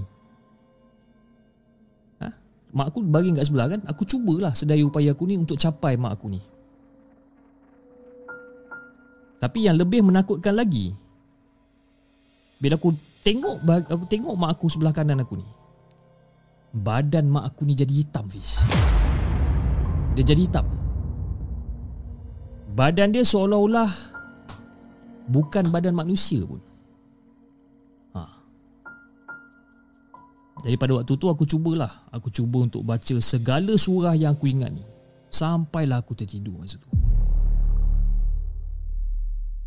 Dan mak juga pernah kuatkan diri berjumpa dengan ustaz.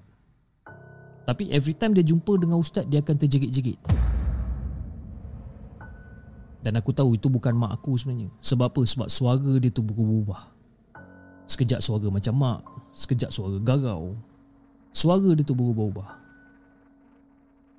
Dan ustaz minta aku bawa mak aku balik ke rumah arwah Tok Wan. Dan sejak daripada tu mak aku ni banyak kali dirasuk. Dan kami sekeluarga ni habiskan orang kata banyak masa dekat rumah arwah Tok Wan sebab risau kalau kalau kata mak kena rasuk dan sebagainya.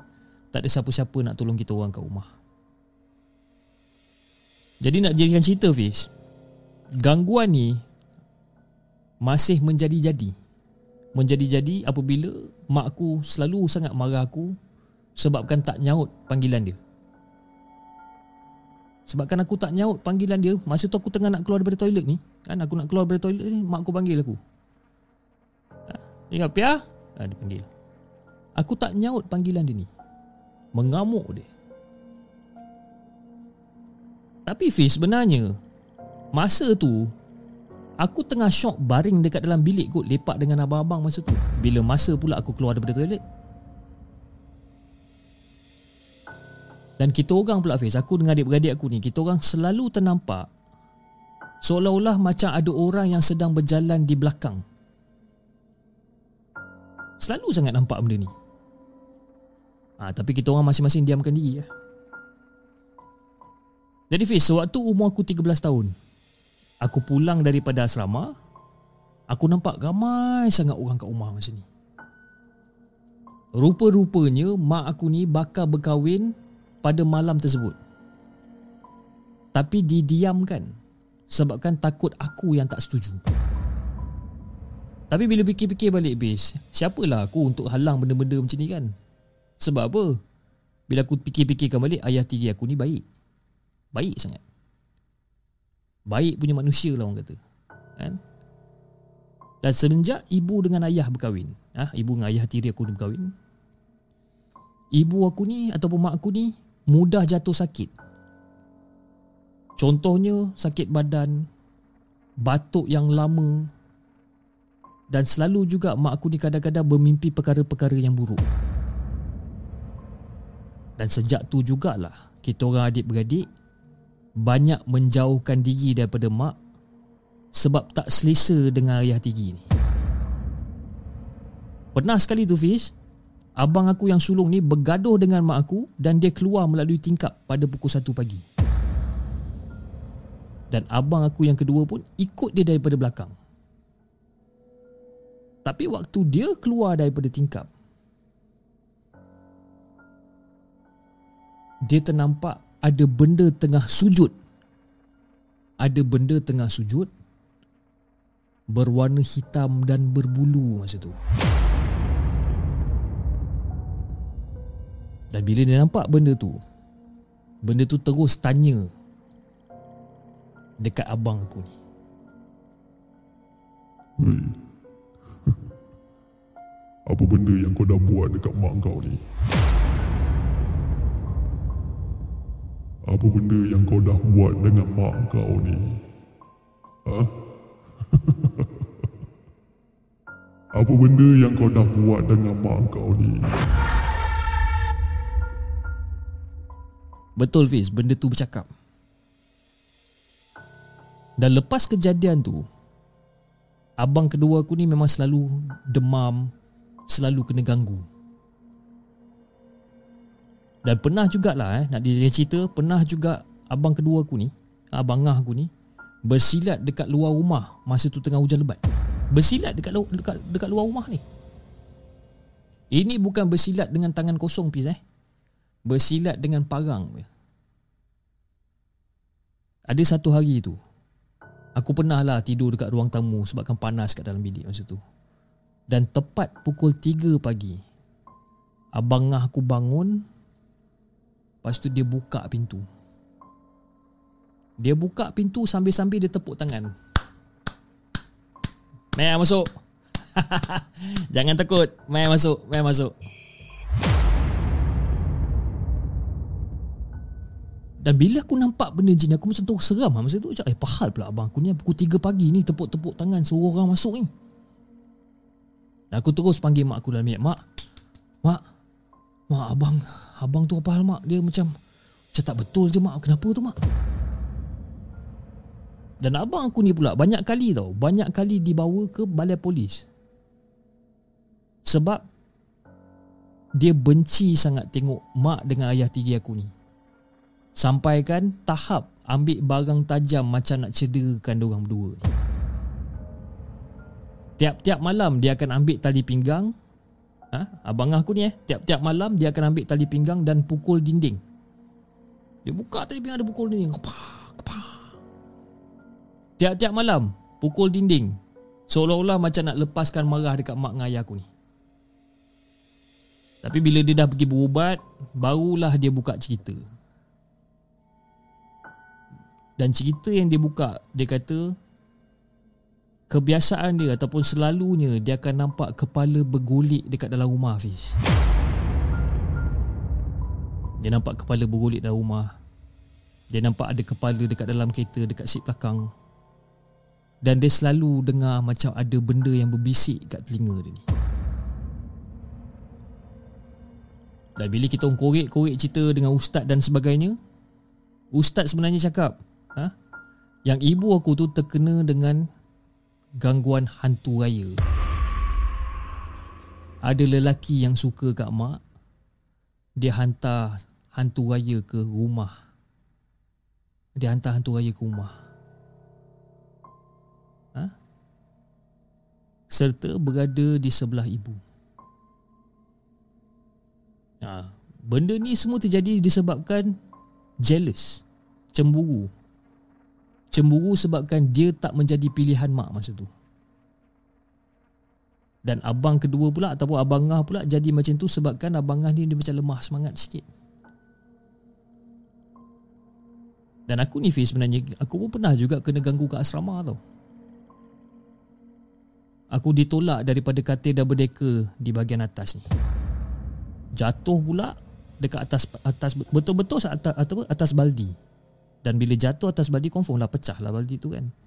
Tapi yang pelik dia Fiz Badan aku langsung tak cedera Tak ada rasa sakit Tak ada lebam Tak ada apa. Aku tak rasa apa-apa pun. Dan masa aku nak naik je dekat katil tu Aku nampak ada orang berbungkus dekat dalam selimut. Tapi bila aku nampak benda ni aku gagalkan diri juga Aku naik juga dan aku terus tidur je dan besok pagi tu bila aku bangun Member aku buka mulut. Ha? Cakap eh Pia Semalam kau tidur dengan siapa Pia Kau ni merepek pun kau tidur dengan siapa? Aku tidur seorang-seorang lah Apa hal? Tak uh, Semalam Masa kau jatuh katil tu Kita orang Nampak. Kita orang tersedar kau jatuh katil ni. Dan masa kau naik atas tidur tu kita orang ternampak macam ada benda hitam tidur sekali dengan kau.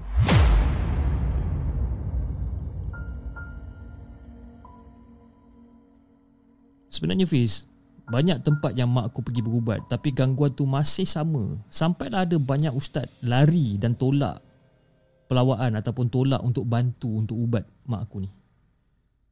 Pelbagai gangguan yang menimpa dan menghalang daripada ustaz-ustaz ni cuba untuk rawat mak aku. Tahun demi apa tahun demi tahun berlalu macam tu je. Tapi alhamdulillah Hafiz, ada yang mampu bantu mak aku. Ada yang mampu bantu keluarga kita orang ni. Dan nak jadikan cerita Hafiz, sampai sekarang sampai sekarang mak aku ni masih lagi dalam proses rawatan dan abang kedua aku ni pula orang kata semakin lama semakin sihat alhamdulillah. Tapi Fish Kita orang adik-beradik ni Masih lagi nampak penampakan dekat dalam rumah kita orang. Masih lagi. Dan kita orang hanya mampu berdoa je lah Supaya Allah permudahkan segala urusan bagi kita orang ni. Jadi itulah Fish Sedikit sebanyak perkongsian Yang aku nak kongsikan dengan Hafiz dan juga semua penonton Markas Puaka.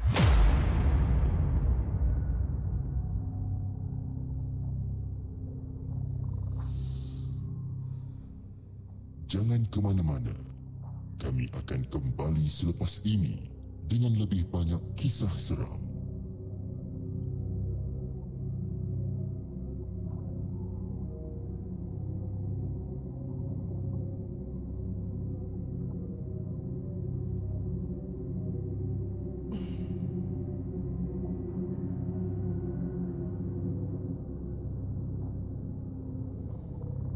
Itu dia guys, kisah yang uh, ke-6 yang dihantar oleh siapa nama dia? Sofia kerana suka dia hantar hantu gaya eh. Eh, macam-macam eh. Orang jealous kan, orang cemburu ni macam-macam perangai dia kan. Uh, okay, alright. Uh, kita ada beberapa orang lagi yang uh, saya mungkin belum say hi eh. Kita ada unknown account kan. Ha, daripada tadi cakap apa 50 sen. Ni abang Zul Khairul ni kan daripada Singapura ni kan. Abang, kenapa bang umur 50 sen ni kan? Jangan, saya tahun depan nak masuk 40 sen ni bang. kan? Tapi tak apa eh. Abang Zul Khairul, ha, ni sementara abang dekat sini ni bila kita nak ber, ber, ber, ber, ber, bersembang kisah seram lagi macam itu abang dah cerita masa you know cerita yang menyerupai dan sebagainya tapi itulah bila abang bila abang bila abang free eh kita set satu time kita set satu time untuk abang uh, untuk abang bercerita lah untuk abang bercerita dengan dengan kita. Mungkin minggu ni ke bang? Tengok macam mana eh? Kalau abang ada lah eh? Kalau abang ada. Eh? Ini apa hal pakai unknown account pula. Itu hari elok-elok pakai Zul Cairo ni mesti dah kena ban lah ni kan? Mesti account tu dah kena ban kan? Nah kita ada Bidazzle kita ada Black Rose. Uh, Black Rose PhD betul perangai kan? Biasalah manusia kan? Kita ada Fat Alone Fat Alone kata Thanks Mika. Dah sihat sikit pun. Dah seminggu tak jalan dan bangun. Pergi hospital tak ada apa pun. Tak tahu nak sikit apa. Tak ada hal lah. Kenapa Fat Long apa, masalah? Apa, apa jadi apa apa dia jadi dengan anda Fat Long? Ah, kita ada Iris, Irene, kita ada Mikas Gaming. Kembali selepas ini guys. Nak ke tandas sebentar kata dia kan. Ah, kita ada Syamil Gaming, kita ada Hafiz Sisa, Hafiz selalu tiap-tiap malam dia ada eh. Siapa lagi kita ada? Kita ada Faiza, kita ada uh, semua orang-orang yang sama lah eh, yang tengah tengah tengah tengah chatting ni orang yang sama kan. Sebab kita ada 340 ke 350 viewers yang tengah tengah menonton sekarang tapi saya rasa orang yang tengah chat dekat dalam ruangan chat ni mungkin dalam 20 30 orang je yang tengah. Yang lain semua jadi CCTV, dia tengok je kan. Dia tengok je handphone, dia tengok je TV kan. Tengok apa benda lah si Apis ni merepek kan. Kan? Uh, ni adik angkit abang Zul Khairul eh. adik angkit eh terima kasih adik angkit adik angkit. Okey, jom uh, sebelum kita sebelum saya membacakan kisah kita yang terakhir pada malam ini saya ingin mengucapkan ribuan terima kasih kepada semua yang dah hadir uh, untuk menonton rancangan Markas Puaka untuk malam ni uh, di mana saja anda berada, you know daripada Singapura, daripada Brunei, Indonesia, Malaysia of course, daripada Australia, Denmark, Canada. Terima kasih, terima kasih kerana sudi untuk uh, menonton Markas Puaka dan kita ada beberapa members yang baru uh, yang yang dah join pada uh, dah join menjadi hantu Jepun dan juga Jenglot. Kita ada Mikas Gaming, kita ada Nurida Ayub, Nurida Ayub dia baru renew membership. And then kita ada siapa lagi? Kita ada ada few more. Kita ada Devin Repair, kita ada King Secret, Ain Saidatul, ah, Lilith Hansma, ah, semua ni semua member-members yang Hantu Jepun lah. Terima kasih kerana sudi untuk join Hantu Jepun dan juga tidak uh, tidak lupa saya mengucapkan ribuan terima kasih kepada semua yang tengah menonton dan juga yang telah menyumbang melalui super sticker dan super chat.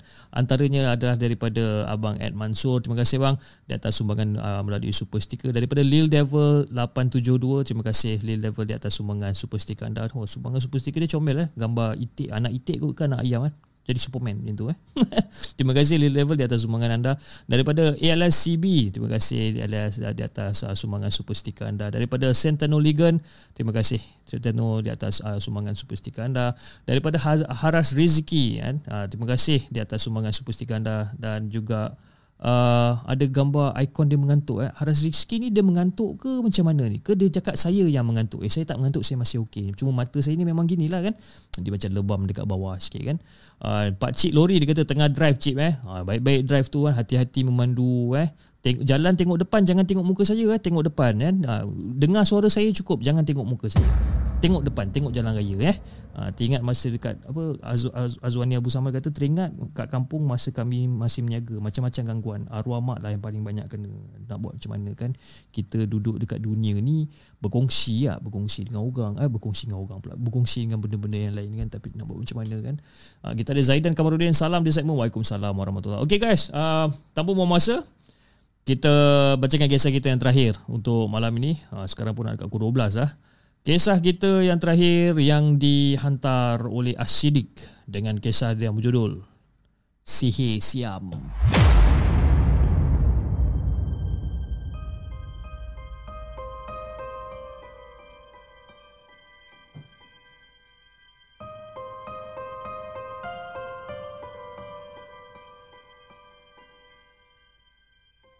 Adakah anda telah bersedia untuk mendengar kisah seram yang akan disampaikan oleh hos anda dalam Markas Puaka.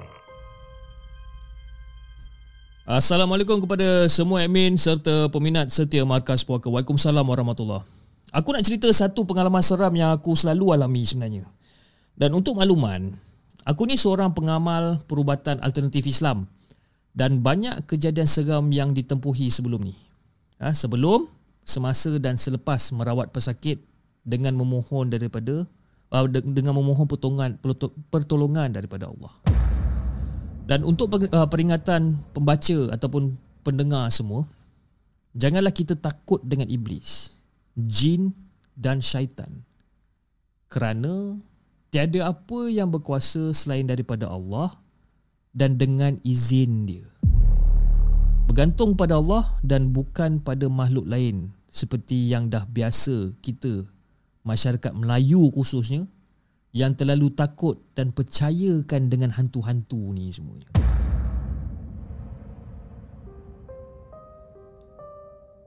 Jadi sebenarnya Fiz, salah salah satu kejadian yang aku tak boleh nak lupakan sampai sekarang adalah ketika seorang pesakit daripada pantai timur menghubungi aku dan memberitahu akan masalah gangguan yang dia tengah hadapi sekarang. Gangguan yang dia tengah hadapi ni sebenarnya dia ibarat jadi pak turut tau. Ha, ibarat menuruti akan cakap seseorang dan rumah dia tak selesa diduduki oleh dia dan keluarga dia. Dan kejadian ni dah berlanjutan bertahun-tahun, malah berpuluh tahun. Ha? Dan ber, apa orang kata dah banyak tempat dia pergi berubat ni. Cuma masih lagi belum diizinkan Allah untuk sembuh. Jadi untuk makluman kepada Hafiz dan juga semua penonton di segmen. Aku tak buat rawatan jauh. Ah, aku tak buat rawatan orang kata nak scan daripada jauh ke tak. Sebab dia seolah-olah macam tak ada adab lah. Seolah-olah macam tak ada adab dan banyak kilaf. Serta rawatan aku percuma fardu kifayah. Kan? Jadi sebagai langkah permulaan, aku minta gambar dan nama pas, uh, nama pesakit serta nama ibu dia sekali. Sihir dan santau Sihir dan santau boleh guna Boleh hantar guna nama dan gambar ha? Jadi guys Make sure Jangan bagi nama kita Nama penuh kita Dan gambar kita sesuka hati Jangan Lagi-lagi gambar yang orang kata Full lah Daripada kepala sampai kaki Jangan ha? Jadi Sebenarnya Fiz Nak dijadikan cerita Aku buat solat istikharah dan solat hajat untuk minta petunjuk dan pertolongan daripada Allah ni. Kemudian aku susuli dengan baca ayat Yasin dengan dibacakan pada gambar pesakit. Jadi bacaan daripada cara tujuh mubin lah. Ha, boleh dipraktikkan untuk apa jenis kes orang kata. Jadi malam tu selesai bacaan Aku pun duduk lah Aku pun duduk kan? Duduk bersila Sambil-sambil tu Berzikir pada Allah masa tu. Dan dalam aku tengah berzikir ni Aku terdengar ada satu suara Seakan baca zikir Dalam bahasa Siam Dengan jumlah yang ramai Dan semakin kuat Aku dengar benda ni Rakan-rakan rumah aku Ada yang tak dengar uh, rakan-rakan serumahku tak ada yang dengar. Tak ada yang dengar. Aku seorang je yang dengar. Kan? Aku baca la ilaha illallah, la ilaha illallah. Aku dengar ada orang baca bacaan zikir tapi dalam bahasa Siam. Jadi masa tu aku tak tahu nak buat apa.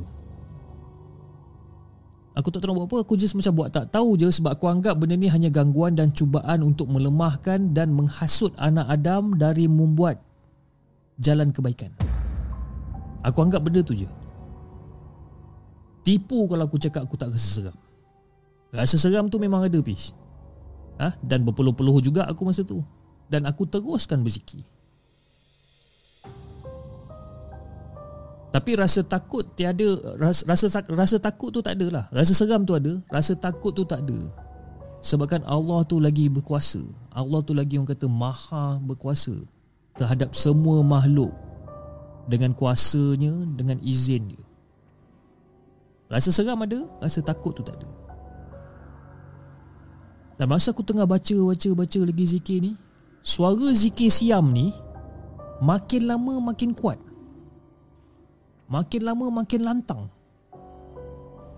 Dan kali ni, kawan serumah aku mula dengar bacaan zikir siam ni. Ah, ha, orang dah start tak apa uh, rasa takut masa tu. Ada yang menggigil, ada yang jadi resah, kan? Sebabkan dengar suara yang bukan biasa-biasa ni. Jadi aku cakap dah dah dah dah dah. Jangan takut, jangan takut. Kita baca zikir, kita baca zikir. Ah, ha, ikut aku. Jadi aku ajak lah, aku ajak dia orang ni zikir bersama untuk elakkan kita ni terpengaruh dengan gangguan jin syaitan ni. Dan sebenarnya Fiz, macam-macam yang aku nampak dekat dalam rumah tu Fish. Macam-macam aku nampak. Ada yang besar, ada yang kecil. Ada yang bertaring, ada yang bertanduk. Ha? Ada yang lidah menjelir. Dan mereka ni semua dalam usaha untuk menakut-nakutkan anak Adam Dan itu semuanya Fish Hanya mainan syaitan dan ilusi Aku tak takut. Aku terus bacakan segala zikir yang aku tahu.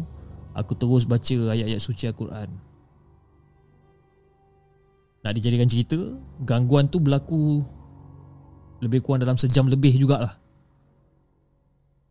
Dan benda tu seolah-olah macam memenatkan ha, memenatkan dengan permainan batin nafas ni jadi beberapa hari kemudian aku pergi ke rumah pesakit di pantai timur dan terus rawatan jadi akhirnya dengan izin Allah segala urusan dipermudahkan dan gangguan sihir siam yang dikenakan pada dia tu berjaya dipatahkan. Nak dipendekkan cerita Fiz sebenarnya si penyihir ha, si penyihir membayar sejumlah wang kepada Sami Buddha Siam untuk sihirkan pesakit demi ketamakan inginkan harta dan duit dunia sebenarnya dan pesakit juga telah kehabisan harta bernilai seperti emas, belian dan banyak lagi. Di mana dia bagi barang-barang ni semua secara paksa rela oleh penyihir tersebut dalam bentuk pukau. Bukan setakat emas dengan bilian je please. Wang ringgit tak payah cakap lah. Habis macam tu je. Fiz dan juga semua penonton Markas Puaka Kita ambil itibar lah Kita ambil itibar yang kita ni sebagai manusia Kita janganlah mensyirikkan Allah ni Sebab apa? Confirm tak bau syurga punya Berhentilah Berhentilah kita daripada amalan kurafat Dan berhentilah kita untuk jadi takut kepada jin dan syaitan dan juga iblis ni Takutlah hanya pada satu Allah Subhanahu Taala.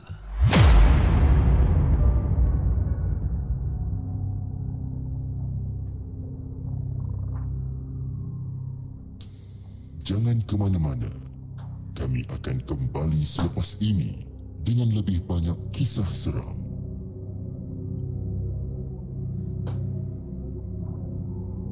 Itu dia guys, kisah kita yang terakhir pada malam ini yang dikongsikan oleh Asidik ya, Sihir Siam. Tapi itulah eh, bila bercakap tentang sihir Siam eh. Banyak juga yang saya dengar cerita-cerita yang you know, kata jangan buat main dengan sihir Siam kan. Sihir Siam ni dia punya dia punya sihir ni lain macam eh. Dia punya dia punya dia punya kaudu tu kau punya dia bagi kan. Tak tahulah macam mana kan. Kebanyakannya yang saya selalu dengar yang orang yang menggunakan sihir Siam ni ni antara satu apa salah satu ni lah yang uh, jenis yang menyihir orang yang nak pukau orang suruh bagi harta benda dan sebagainya. Ada juga yang saya dengar uh, yang uh, hantar santau dekat restoran makan kan. Sebab salah satu cerita daripada kawan saya seorang ni, uh, dia ada buka kedai makan dekat Seri Kembangan kata saya, Seri Kembangan eh. Seri Kembangan ke Puchong lah, somewhere around there lah. Eh. Dan kedai makan dia ni, dia dekat bahagian corner lot. Dan kedai makan dia maju sangat. Dan kedai makan dia maju sangat. Tapi Dekat corner lot tu kedai makan dia tapi dekat dalam uh, dekat dalam satu row yang sama ada kedai makan yang lain juga. Tapi Kedai makan dia ni memang maju kan. Bila dia buka kedai makan dia maju makanan dia sedap apa segala macam ni sedap. Sampai satu hari tu dia punya bisnes makin lama makin menurun, makin lama makin menurun. Dia pun tak tahu kenapa kan. Tu tukang masak ada yang lari dan sebagainya. And then dia tak tahu kenapa every time dia datang dia rasa macam malas nak bekerja. Sedangkan itu adalah satu-satunya bisnes yang dia ada. Itulah satu-satunya periuk nasi yang dia kena jaga kan. Dia jadi malas dan sebagainya. Dan dia banyak dapat call dan SMS uh, ataupun WhatsApp tanya, abang kedai buka ke bang hari ni? Kan? Padahal dia buka kedai ni daripada pukul 6 petang sampai ke tengah malam lah. Tiap-tiap hari dia buka kecuali pada hari hari Isnin kot kalau tak silap. Hari Isnin. Kan? Tiap-tiap hari dia buka. Jadi uh, kawan saya yang lagi seorang ni pun pernah cakap yang dia pernah lalu dekat kawasan kedai dia ni memang kedai tu nampak tutup sebenarnya. Nampak tutup. Jadi dia pun call lah member macam Eh kau kat mana cakap kan Eh aku kat kedai lah Mel Datang singgah makanan Macam-macam lauk ada ni kan Dia cakap eh Aku lalu dekat kedai kau tadi ni Kedai kau tutup ni kata Eh mana dia tutup bro? Kedai aku buka Kan? Lepas tu yang member seorang tu macam Okay tak apa. Aku pusing balik. So dia pun pusing lah balik. Dia pusing balik Dia pun duduk lah. Orang kata dekat dekat depan kedai. Betul-betul dekat depan kedai ni Kedai ni tutup ni. Dia call member ni. Ah, Bro Aku betul-betul depan kedai kau sekarang bro. Aku betul-betul depan kedai kau ni. Mana kau? Eh aku ada lah dekat kedai. Kejap-kejap Aku keluar Aku keluar daripada kedai tak dan lebih, lebih kurang dalam seminit dua minit dia nampak member yang yang apa tuan punya kedai tu keluar daripada satu kawasan lah keluar daripada kedai tu. Baru dia nampak kawan dia ni kan? Tengah sibuk dia berborak dengan kawan dia ni. Bila dia pandang balik dekat tempat tu baru dia nampak yang kedai tu dah buka. Tapi kedai tu tak ada orang. Jadi okey lah. Dia pun macam mungkin perasaan dia je lah kot kan? Dia pun follow lah kawan dia yang uh, yang yang yang tuan kedai ni dia pun follow lah masuk dalam order air dan sebagainya. Dia, dia, dia order lah macam biasa. Dan tukang masak semua ada. So dia pun dia, dia tanyalah yang tuan kedai tanya kau nak makan apa? Aku makan nasi campur je lah bro kan. Okay tak kisah. Dia pun makan lah nasi campur masa tu. Makan nasi campur, dia ambil-ambil lauk dan masa dia nak makan lauk dia ni, dia nampak banyak ulat. Daripada daging dia, ayam dia, banyak ulat. Macam benda yang dah rosak lah. Makanan yang dah rosak. Tapi dia tengok kawan dia ni ataupun tuan punya kedai ni, tuan punya kedai ni pun ambil makanan juga dia sebab nak nak makan sama-sama dengan member dia. Dah lang-lang tak ada customer kan, dia nak makan dengan member dia. Dia tengok member dia ni, yang tuan punya kedai ni makan selamba je. Ha, dia nampak benda tu, dia makan benda tu selamba je. Jadi bila uh, after selepas beberapa bulan kot rasanya kan, uh, kawan dia tu macam sakit ke macam mana tak tahu Then pergi berubat, pergi berubat baru dapat tahu yang dia ni kena kena buat orang. Kedai dia ni kena buat orang, kan? So bila dia datang balik kedai dia Masa tu lepas dia dah settle berubat Dia datang balik kedai dia tu. Dia masuk dalam Barulah dia nampak dengan jelas Dekat dalam kedai dia. Ada satu uh, Macam poster. Bukan poster lah nak Macam satu Kertas yang melekat dekat dinding Dengan tulisan-tulisan yang dia tak faham tapi tulisan tu dalam bentuk macam ke atas lah Tulisan macam bentuk apa Tulisan Sanskrit ke apa Saya pun tak tahulah. Tulisan tu ah, Berbentuk ke atas macam tu kan. Dia macam berbentuk kubah macam tu Macam bentuk Macam bentuk Bentuk macam ni lah Macam bentuk macam tu Tapi semua tulisan tu ke atas. Dia baru perasan benda tu ada Dekat dinding bahagian kaunter. Ah. Dan masa tu lah Baru dia, dia cuba untuk cabut benda tu dan sebagainya Dia panggil ustaz Buat balik apa semua Dan baru okey tempat tu kan dia punya meriah tempat tu sebelum ni siap ada live band, siap ada orang basking kat situ, ada projektor tengok bola dan semua. Itu punya meriah. Kan? Jadi selidik punya selidik dia kata mungkin ada orang yang menghantar kan. Jadi dia ada syak lah. Dia ada syak yang apa? Ada seseorang daripada lorong yang yang menyaga dengan dia tu dia syak orang tu tapi dia pun tak nak menuduh. Jadi lepas pada tu dia sambung uh, Meniaga lagi beberapa bulan Lepas tu dia decide untuk tutup terus bisnes tu Sebab dia kata dia tak sanggup lah. Sebab kan dia kata dia selalu sakit kan Family members dia macam tak berapa nak betul Anak dia selalu macam menangis dan sebagainya. Jadi dia anggap benda ni macam satu dugaan bagi dia. Jadi dia decide untuk tutup kedai tu. Jadi sekarang dia dah tak meniaga lah. Dia, dia dah tak meniaga benda Dia, dia dah tak meniaga makanan Dan dia kata dia dah serik lah nak menjaga makanan. Jadi persoalan saya satu lah, you know, macam kenapa kita tak boleh macam mana nak cakap eh? Fine. Rezeki tu ialah masing-masing punya rezeki betul tak kan? Masing-masing punya rezeki kan. Kau makan kau punya rezeki, aku makan aku punya rezeki kan. Kita ambil contoh lah, saya bukan nak banggakan bangsa lain bukan eh. Kita ambil contoh sebagai satu macam bangsa Cina eh, bangsa keturunan kaum Cina. Kita ambil kaum Cina lah eh. Dalam satu row ada satu hardware dekat ujung sana. Selang beberapa shop lot ada satu hardware. Selang beberapa shop lot ada satu hardware. Okay. Saya pun tak tahulah betul ke tak tapi daripada pandangan mata kasar saya diorang tiga orang hardware ni diorang boleh survive jual benda yang sama dengan harga yang sama mungkin hardware yang tengah-tengah ni mungkin lebih lebih murah daripada hardware hujung dan hardware hujung kan tapi kenapa diorang boleh berniaga to that extent di mana diorang boleh sama-sama berniaga kau punya customer kau punya customer lah. Aku punya customer customer aku. Ada setengah-setengah orang yang mengatakan macam oh kaum Cina ni orang ada persatuan orang orang ada persatuan di mana duit dipump oleh persatuan dan sebagainya. Okey kita tolak pasal persatuan tu kat tepi. Kita ambil dia punya angle dari segi orang boleh berniaga sama-sama tau. Ah orang boleh berniaga sama-sama. Kenapa kita orang Melayu kita tak boleh buat macam tu? Bila kita nampak macam Eh kau pun buka kedai makan. Aku pun buka kedai makan Nak potong harga aku. Kenapa kena kita kena fikir macam Orang tu nak potong harga kita kan?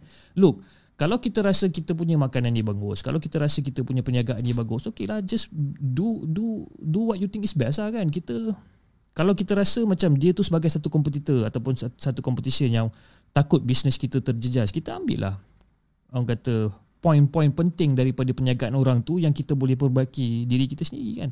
Jadi itu pendapat saya lah kan kan? Itu pendapat saya. Sama juga macam kita ambil contoh terdekat dengan macam content creator sekalipun kan? Content creator pun sama juga.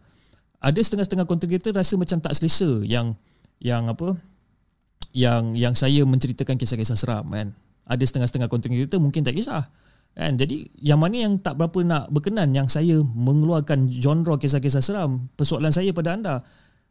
Kenapa tak suka? Look kita kongsi rezeki sama-sama kot kan? Kenapa kita rasa benda tu sebagai satu competition? Tak perlu lah kot kan? Kan? Saya menyampaikan cerita saya dengan cara saya sendiri. Anda sampaikan cerita anda dengan cara anda sendiri kan? Jadi kalau anda rasa anda lebih baik daripada saya go ahead do what you think is best lah kan? Saya dengan cara saya anda dengan cara anda I mean YouTube satu dunia yang sangat besar di mana kita semua berkongsi kan? Jadi tak perlu lah saya apa, apa kena rasa macam oh dia ni satu kompetitor bagi saya tak kita ambil contoh saya dengan Casey kan? Kalau ikutkan kalau katalah Casey tu nak nak orang kata nak marahkan saya boleh je. Sebab apa? Format saya dengan Casey ni lebih kurang dah berapa? 95% sama. 95% sama. Tapi Casey bagi dorongan bagi semangat bagi bagi tunjuk ajar. Kenapa? Sebab bagi dia he got nothing to lose kan? Benda ilmu yang dia kongsi. Jadi saya terapkan benda yang sama kan? Saya kongsilah benda ni dengan orang lain juga kan? Jadi saya pun tak tahu lah kan? Bila saya fikir balik kan macam saya rasa sedih lah. Bukanlah kata saya nak nak mengata bangsa sendiri bukan eh tapi saya sedih lah bila saya dapat tahu you know bangsa kita kaum kita orang Melayu terutamanya kan mengamalkan benda-benda macam ni disebabkan iri hati, disebabkan cemburu, disebabkan sakit hati dengan orang. Kenapa kita nak kena buat macam tu kan? Tak perlu kan? Kalau rasa kita ni lemah dari sesuatu benda, kita belajarlah daripada orang lain untuk kita kuatkan diri kita, untuk kita majukan diri kita kan. Maju sama-sama lah. Kenapa bangsa lain boleh buat Kenapa kita tak boleh buat? Betul lah kan? Ini tanah-tanah kita apa? Ha, kan? Mulalah kita nak jadi Macam Mat Kilau pula sekarang ni.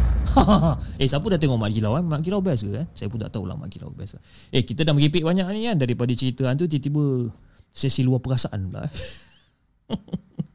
Okeylah. Uh, Saya rasa itu saja uh, Untuk malam ini uh, uh, Dengan kisah-kisah seram Yang kita nak sampaikan. Dan InsyaAllah kita akan Kembali semula pada malam esok uh, Hopefully uh, hopefully anak saya pun makin lama makin sihat.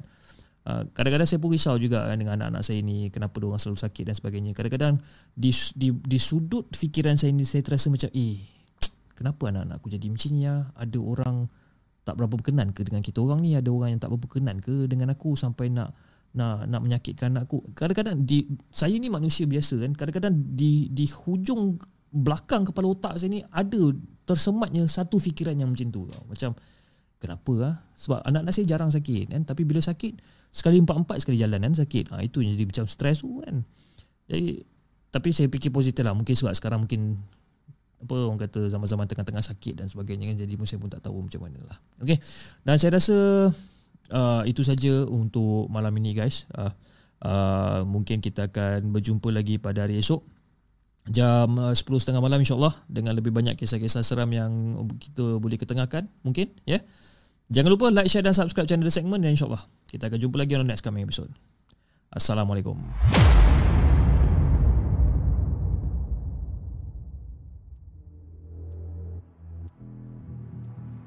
Terima kasih kepada anda kerana sudi bersama kami dalam segmen Markas Puaka, sebuah podcast kisah-kisah seram yang dikongsi dalam channel The Segment. Sehingga kita berjumpa lagi.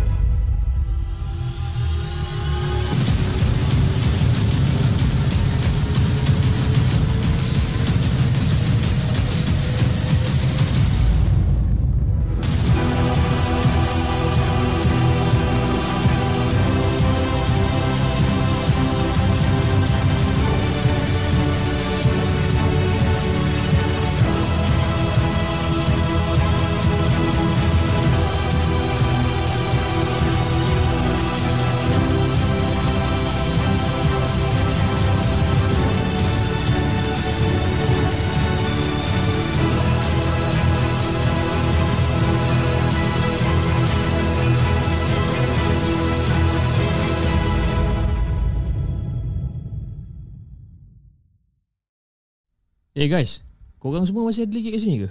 Ke penonton-penonton semua dah gerak? Dah gerak? okay, okay, sorry, sorry ya. sorry, sorry. Uh, saya duk, duk baca baca komen-komen daripada tadi kan duk baca baca baca baca baca lepas tu dia macam eh si Faizal kata uh, Apis macam termis satu story je ni kan jadi saya pun macam eh termis satu story ke saya pun korek balik kan ah lah saya ter, tertinggal satu story lah untuk malam ni eh jom kita baca nak eh satu story malam ni ada eh okey Jom kita teruskan kisah kita yang terakhir. Sorry guys. Eh, saya bukan sengaja nak nak tamatkan siaran tapi saya tertinggal satu story ni, okey? Kita bacakan kisah story uh, yang yang terakhir untuk malam ni yang ditulis oleh Faizal. Eh, bukan Faizal moderator kita tapi Faizal yang lain dengan kisahnya yang berjudul Kisah Seram dari Camp PLKN part yang ketiga.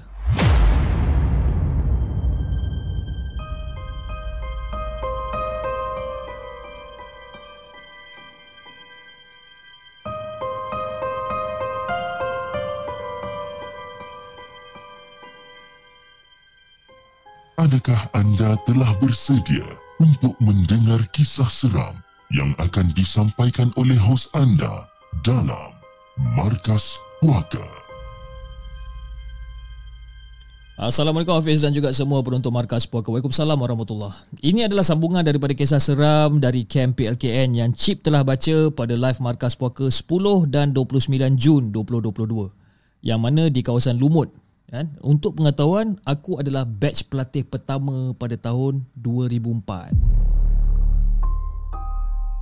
Jadi cerita yang seterusnya yang aku nak ceritakan ni, Hisham. Hisham ni budak daripada bandar tau. Kan?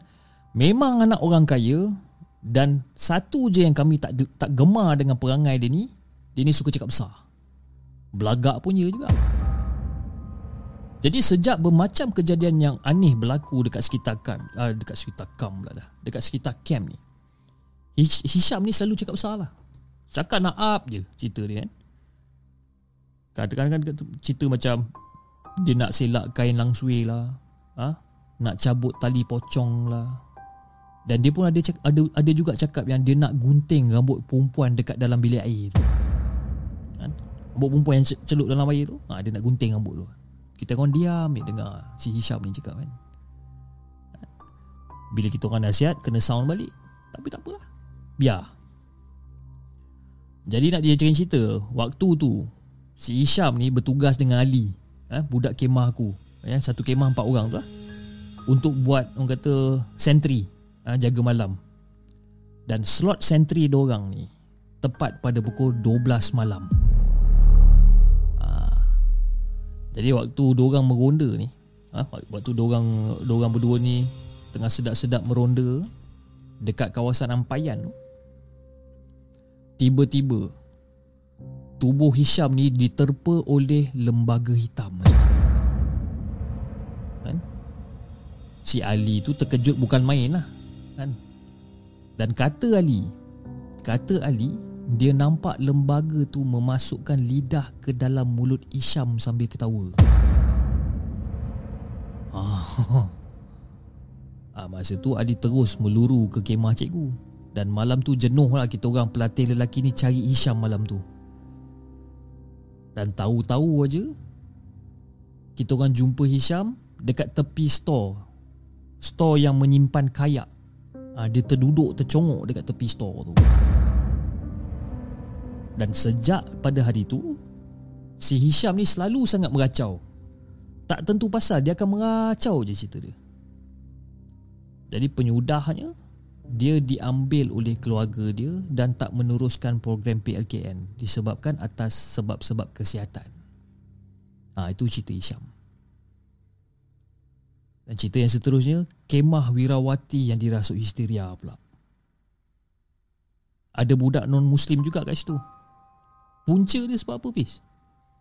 Punca dia sebab buang pad dekat jamban tapi tak basuh dan bersepah. Itu punca dia. Jadi malam tu ada cikgu perempuan berpangkat jugalah ha, dekat dalam askar ni beritahu ya. Dia kata yang dia buat inspection dekat tandas Wirawati dan masa dia jenguk bersepah benda-benda tu. Bersepah benda-benda apa orang kata tuala wanita ni dekat-dekat lantai dan sebagainya. Dan dia nampak dia nampak banyak benda yang tengah merangkak dan mencari sisa-sisa darah hit yang telah ditinggalkan pelatih-pelatih. Dia nampak benda tu mengangkat-angkat. Jadi disebabkan tu aku dan pelatih yang lain disarankan untuk azan di setiap penjuru camp masa tu.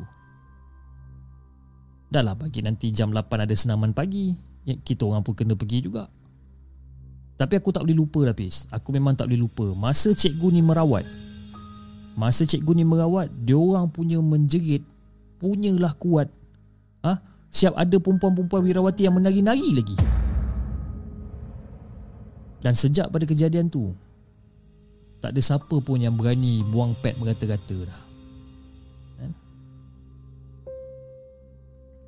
Dan cerita yang seterusnya Fiz. Aku ni sebenarnya aku ni ada ada habit tau Aku ni aku punya habit ni pula jenis yang suka basuh baju tengah-tengah malam. Ha ini habit aku.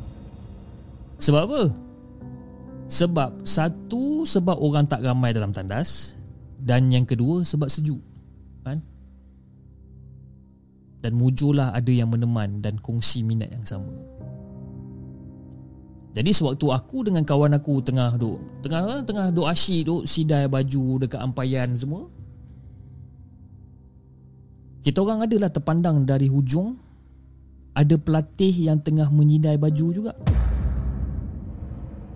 Jadi masa aku nampak pelatih ni tengah sidai baju Aku macam hmm, ah, Lantak lah dia nak sidai baju dia kan. Tak ambil pusing sangat lah Tak ambil pot sangat lah benda ni. Tapi bila kawan aku tegur Dan tudingkan jari Dekat arah pelatih tu Jal, jal Tu, tu, tu Tu, jal Tu, tu Bila dia tuding jari dia dekat arah pelatih tu Aku dah mula seram bis Bila aku toleh Apa yang aku nampak sebenarnya Satu persatu anggota badan dicabut dan disidai dekat ampayan oh, Dia cabut tangan sidai ke ampayan Dia cabut telinga sidai ke ampayan Kepala Tangan kiri. Satu persatu. Dicabutnya dan disi, disidaikan dekat, dekat ampayan Jujur aku cakap Fish Kita orang nampak jelas benda tu dekat, depan, dekat depan mata kita orang. Nak bagikan gambaran Fish ha? Kawan aku ni punya takut Dia berlari sambil terberak lah dia berlari ni. Ha, Itu nak nak bagikan gambaran kat kau Fish dengan juga semua penonton markas poker ni. Punya takut ni berlari sambil terberak dalam seluar. Punya takut.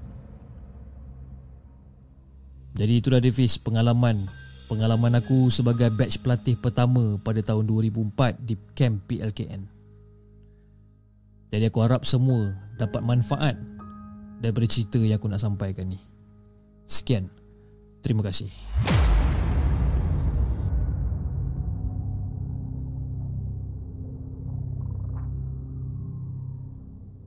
Jangan ke mana-mana. Kami akan kembali selepas ini dengan lebih banyak kisah seram.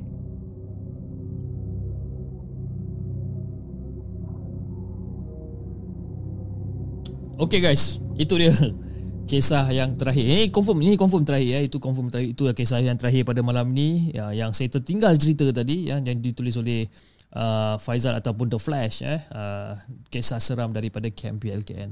Saya minta saya minta eh, minta maaf. Saya saya minta maaf eh. Saya minta maaf sebab kan orang kata tertinggal satu cerita. Punyalah lah ya bila kita baca dekat dalam word kan semua tulisan rapat-rapat kan. Jadi kita pun main scroll je tak tahu eh ada kisah tumbuh. Oh, okeylah kita baca je lah kisah siam tadi kan. Apa punya hidung ni bertadi kata-kata ni kan. Ha, jadi itulah kisah-kisah yang terakhir untuk untuk untuk anda semua yang yang disampaikan ataupun yang ditulis oleh Faizal dan kisah seram daripada uh, camp PLKN part yang ketiga. Okey. Okey, uh, MF diterima cik.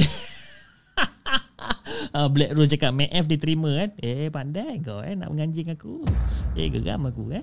Cubit-cubit kau nanti kan. Okey kan. Uh, saya rasa itu saja untuk malam ni guys. Uh, jangan lupa like, share dan subscribe channel The Segment dan insyaallah kita akan jumpa lagi on the next coming episode.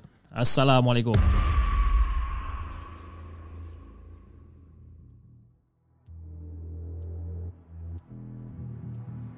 Terima kasih kepada anda kerana sudi bersama kami dalam segmen Markas Puaka, sebuah podcast kisah-kisah seram yang dikongsi dalam channel The Segment. Sehingga kita berjumpa lagi.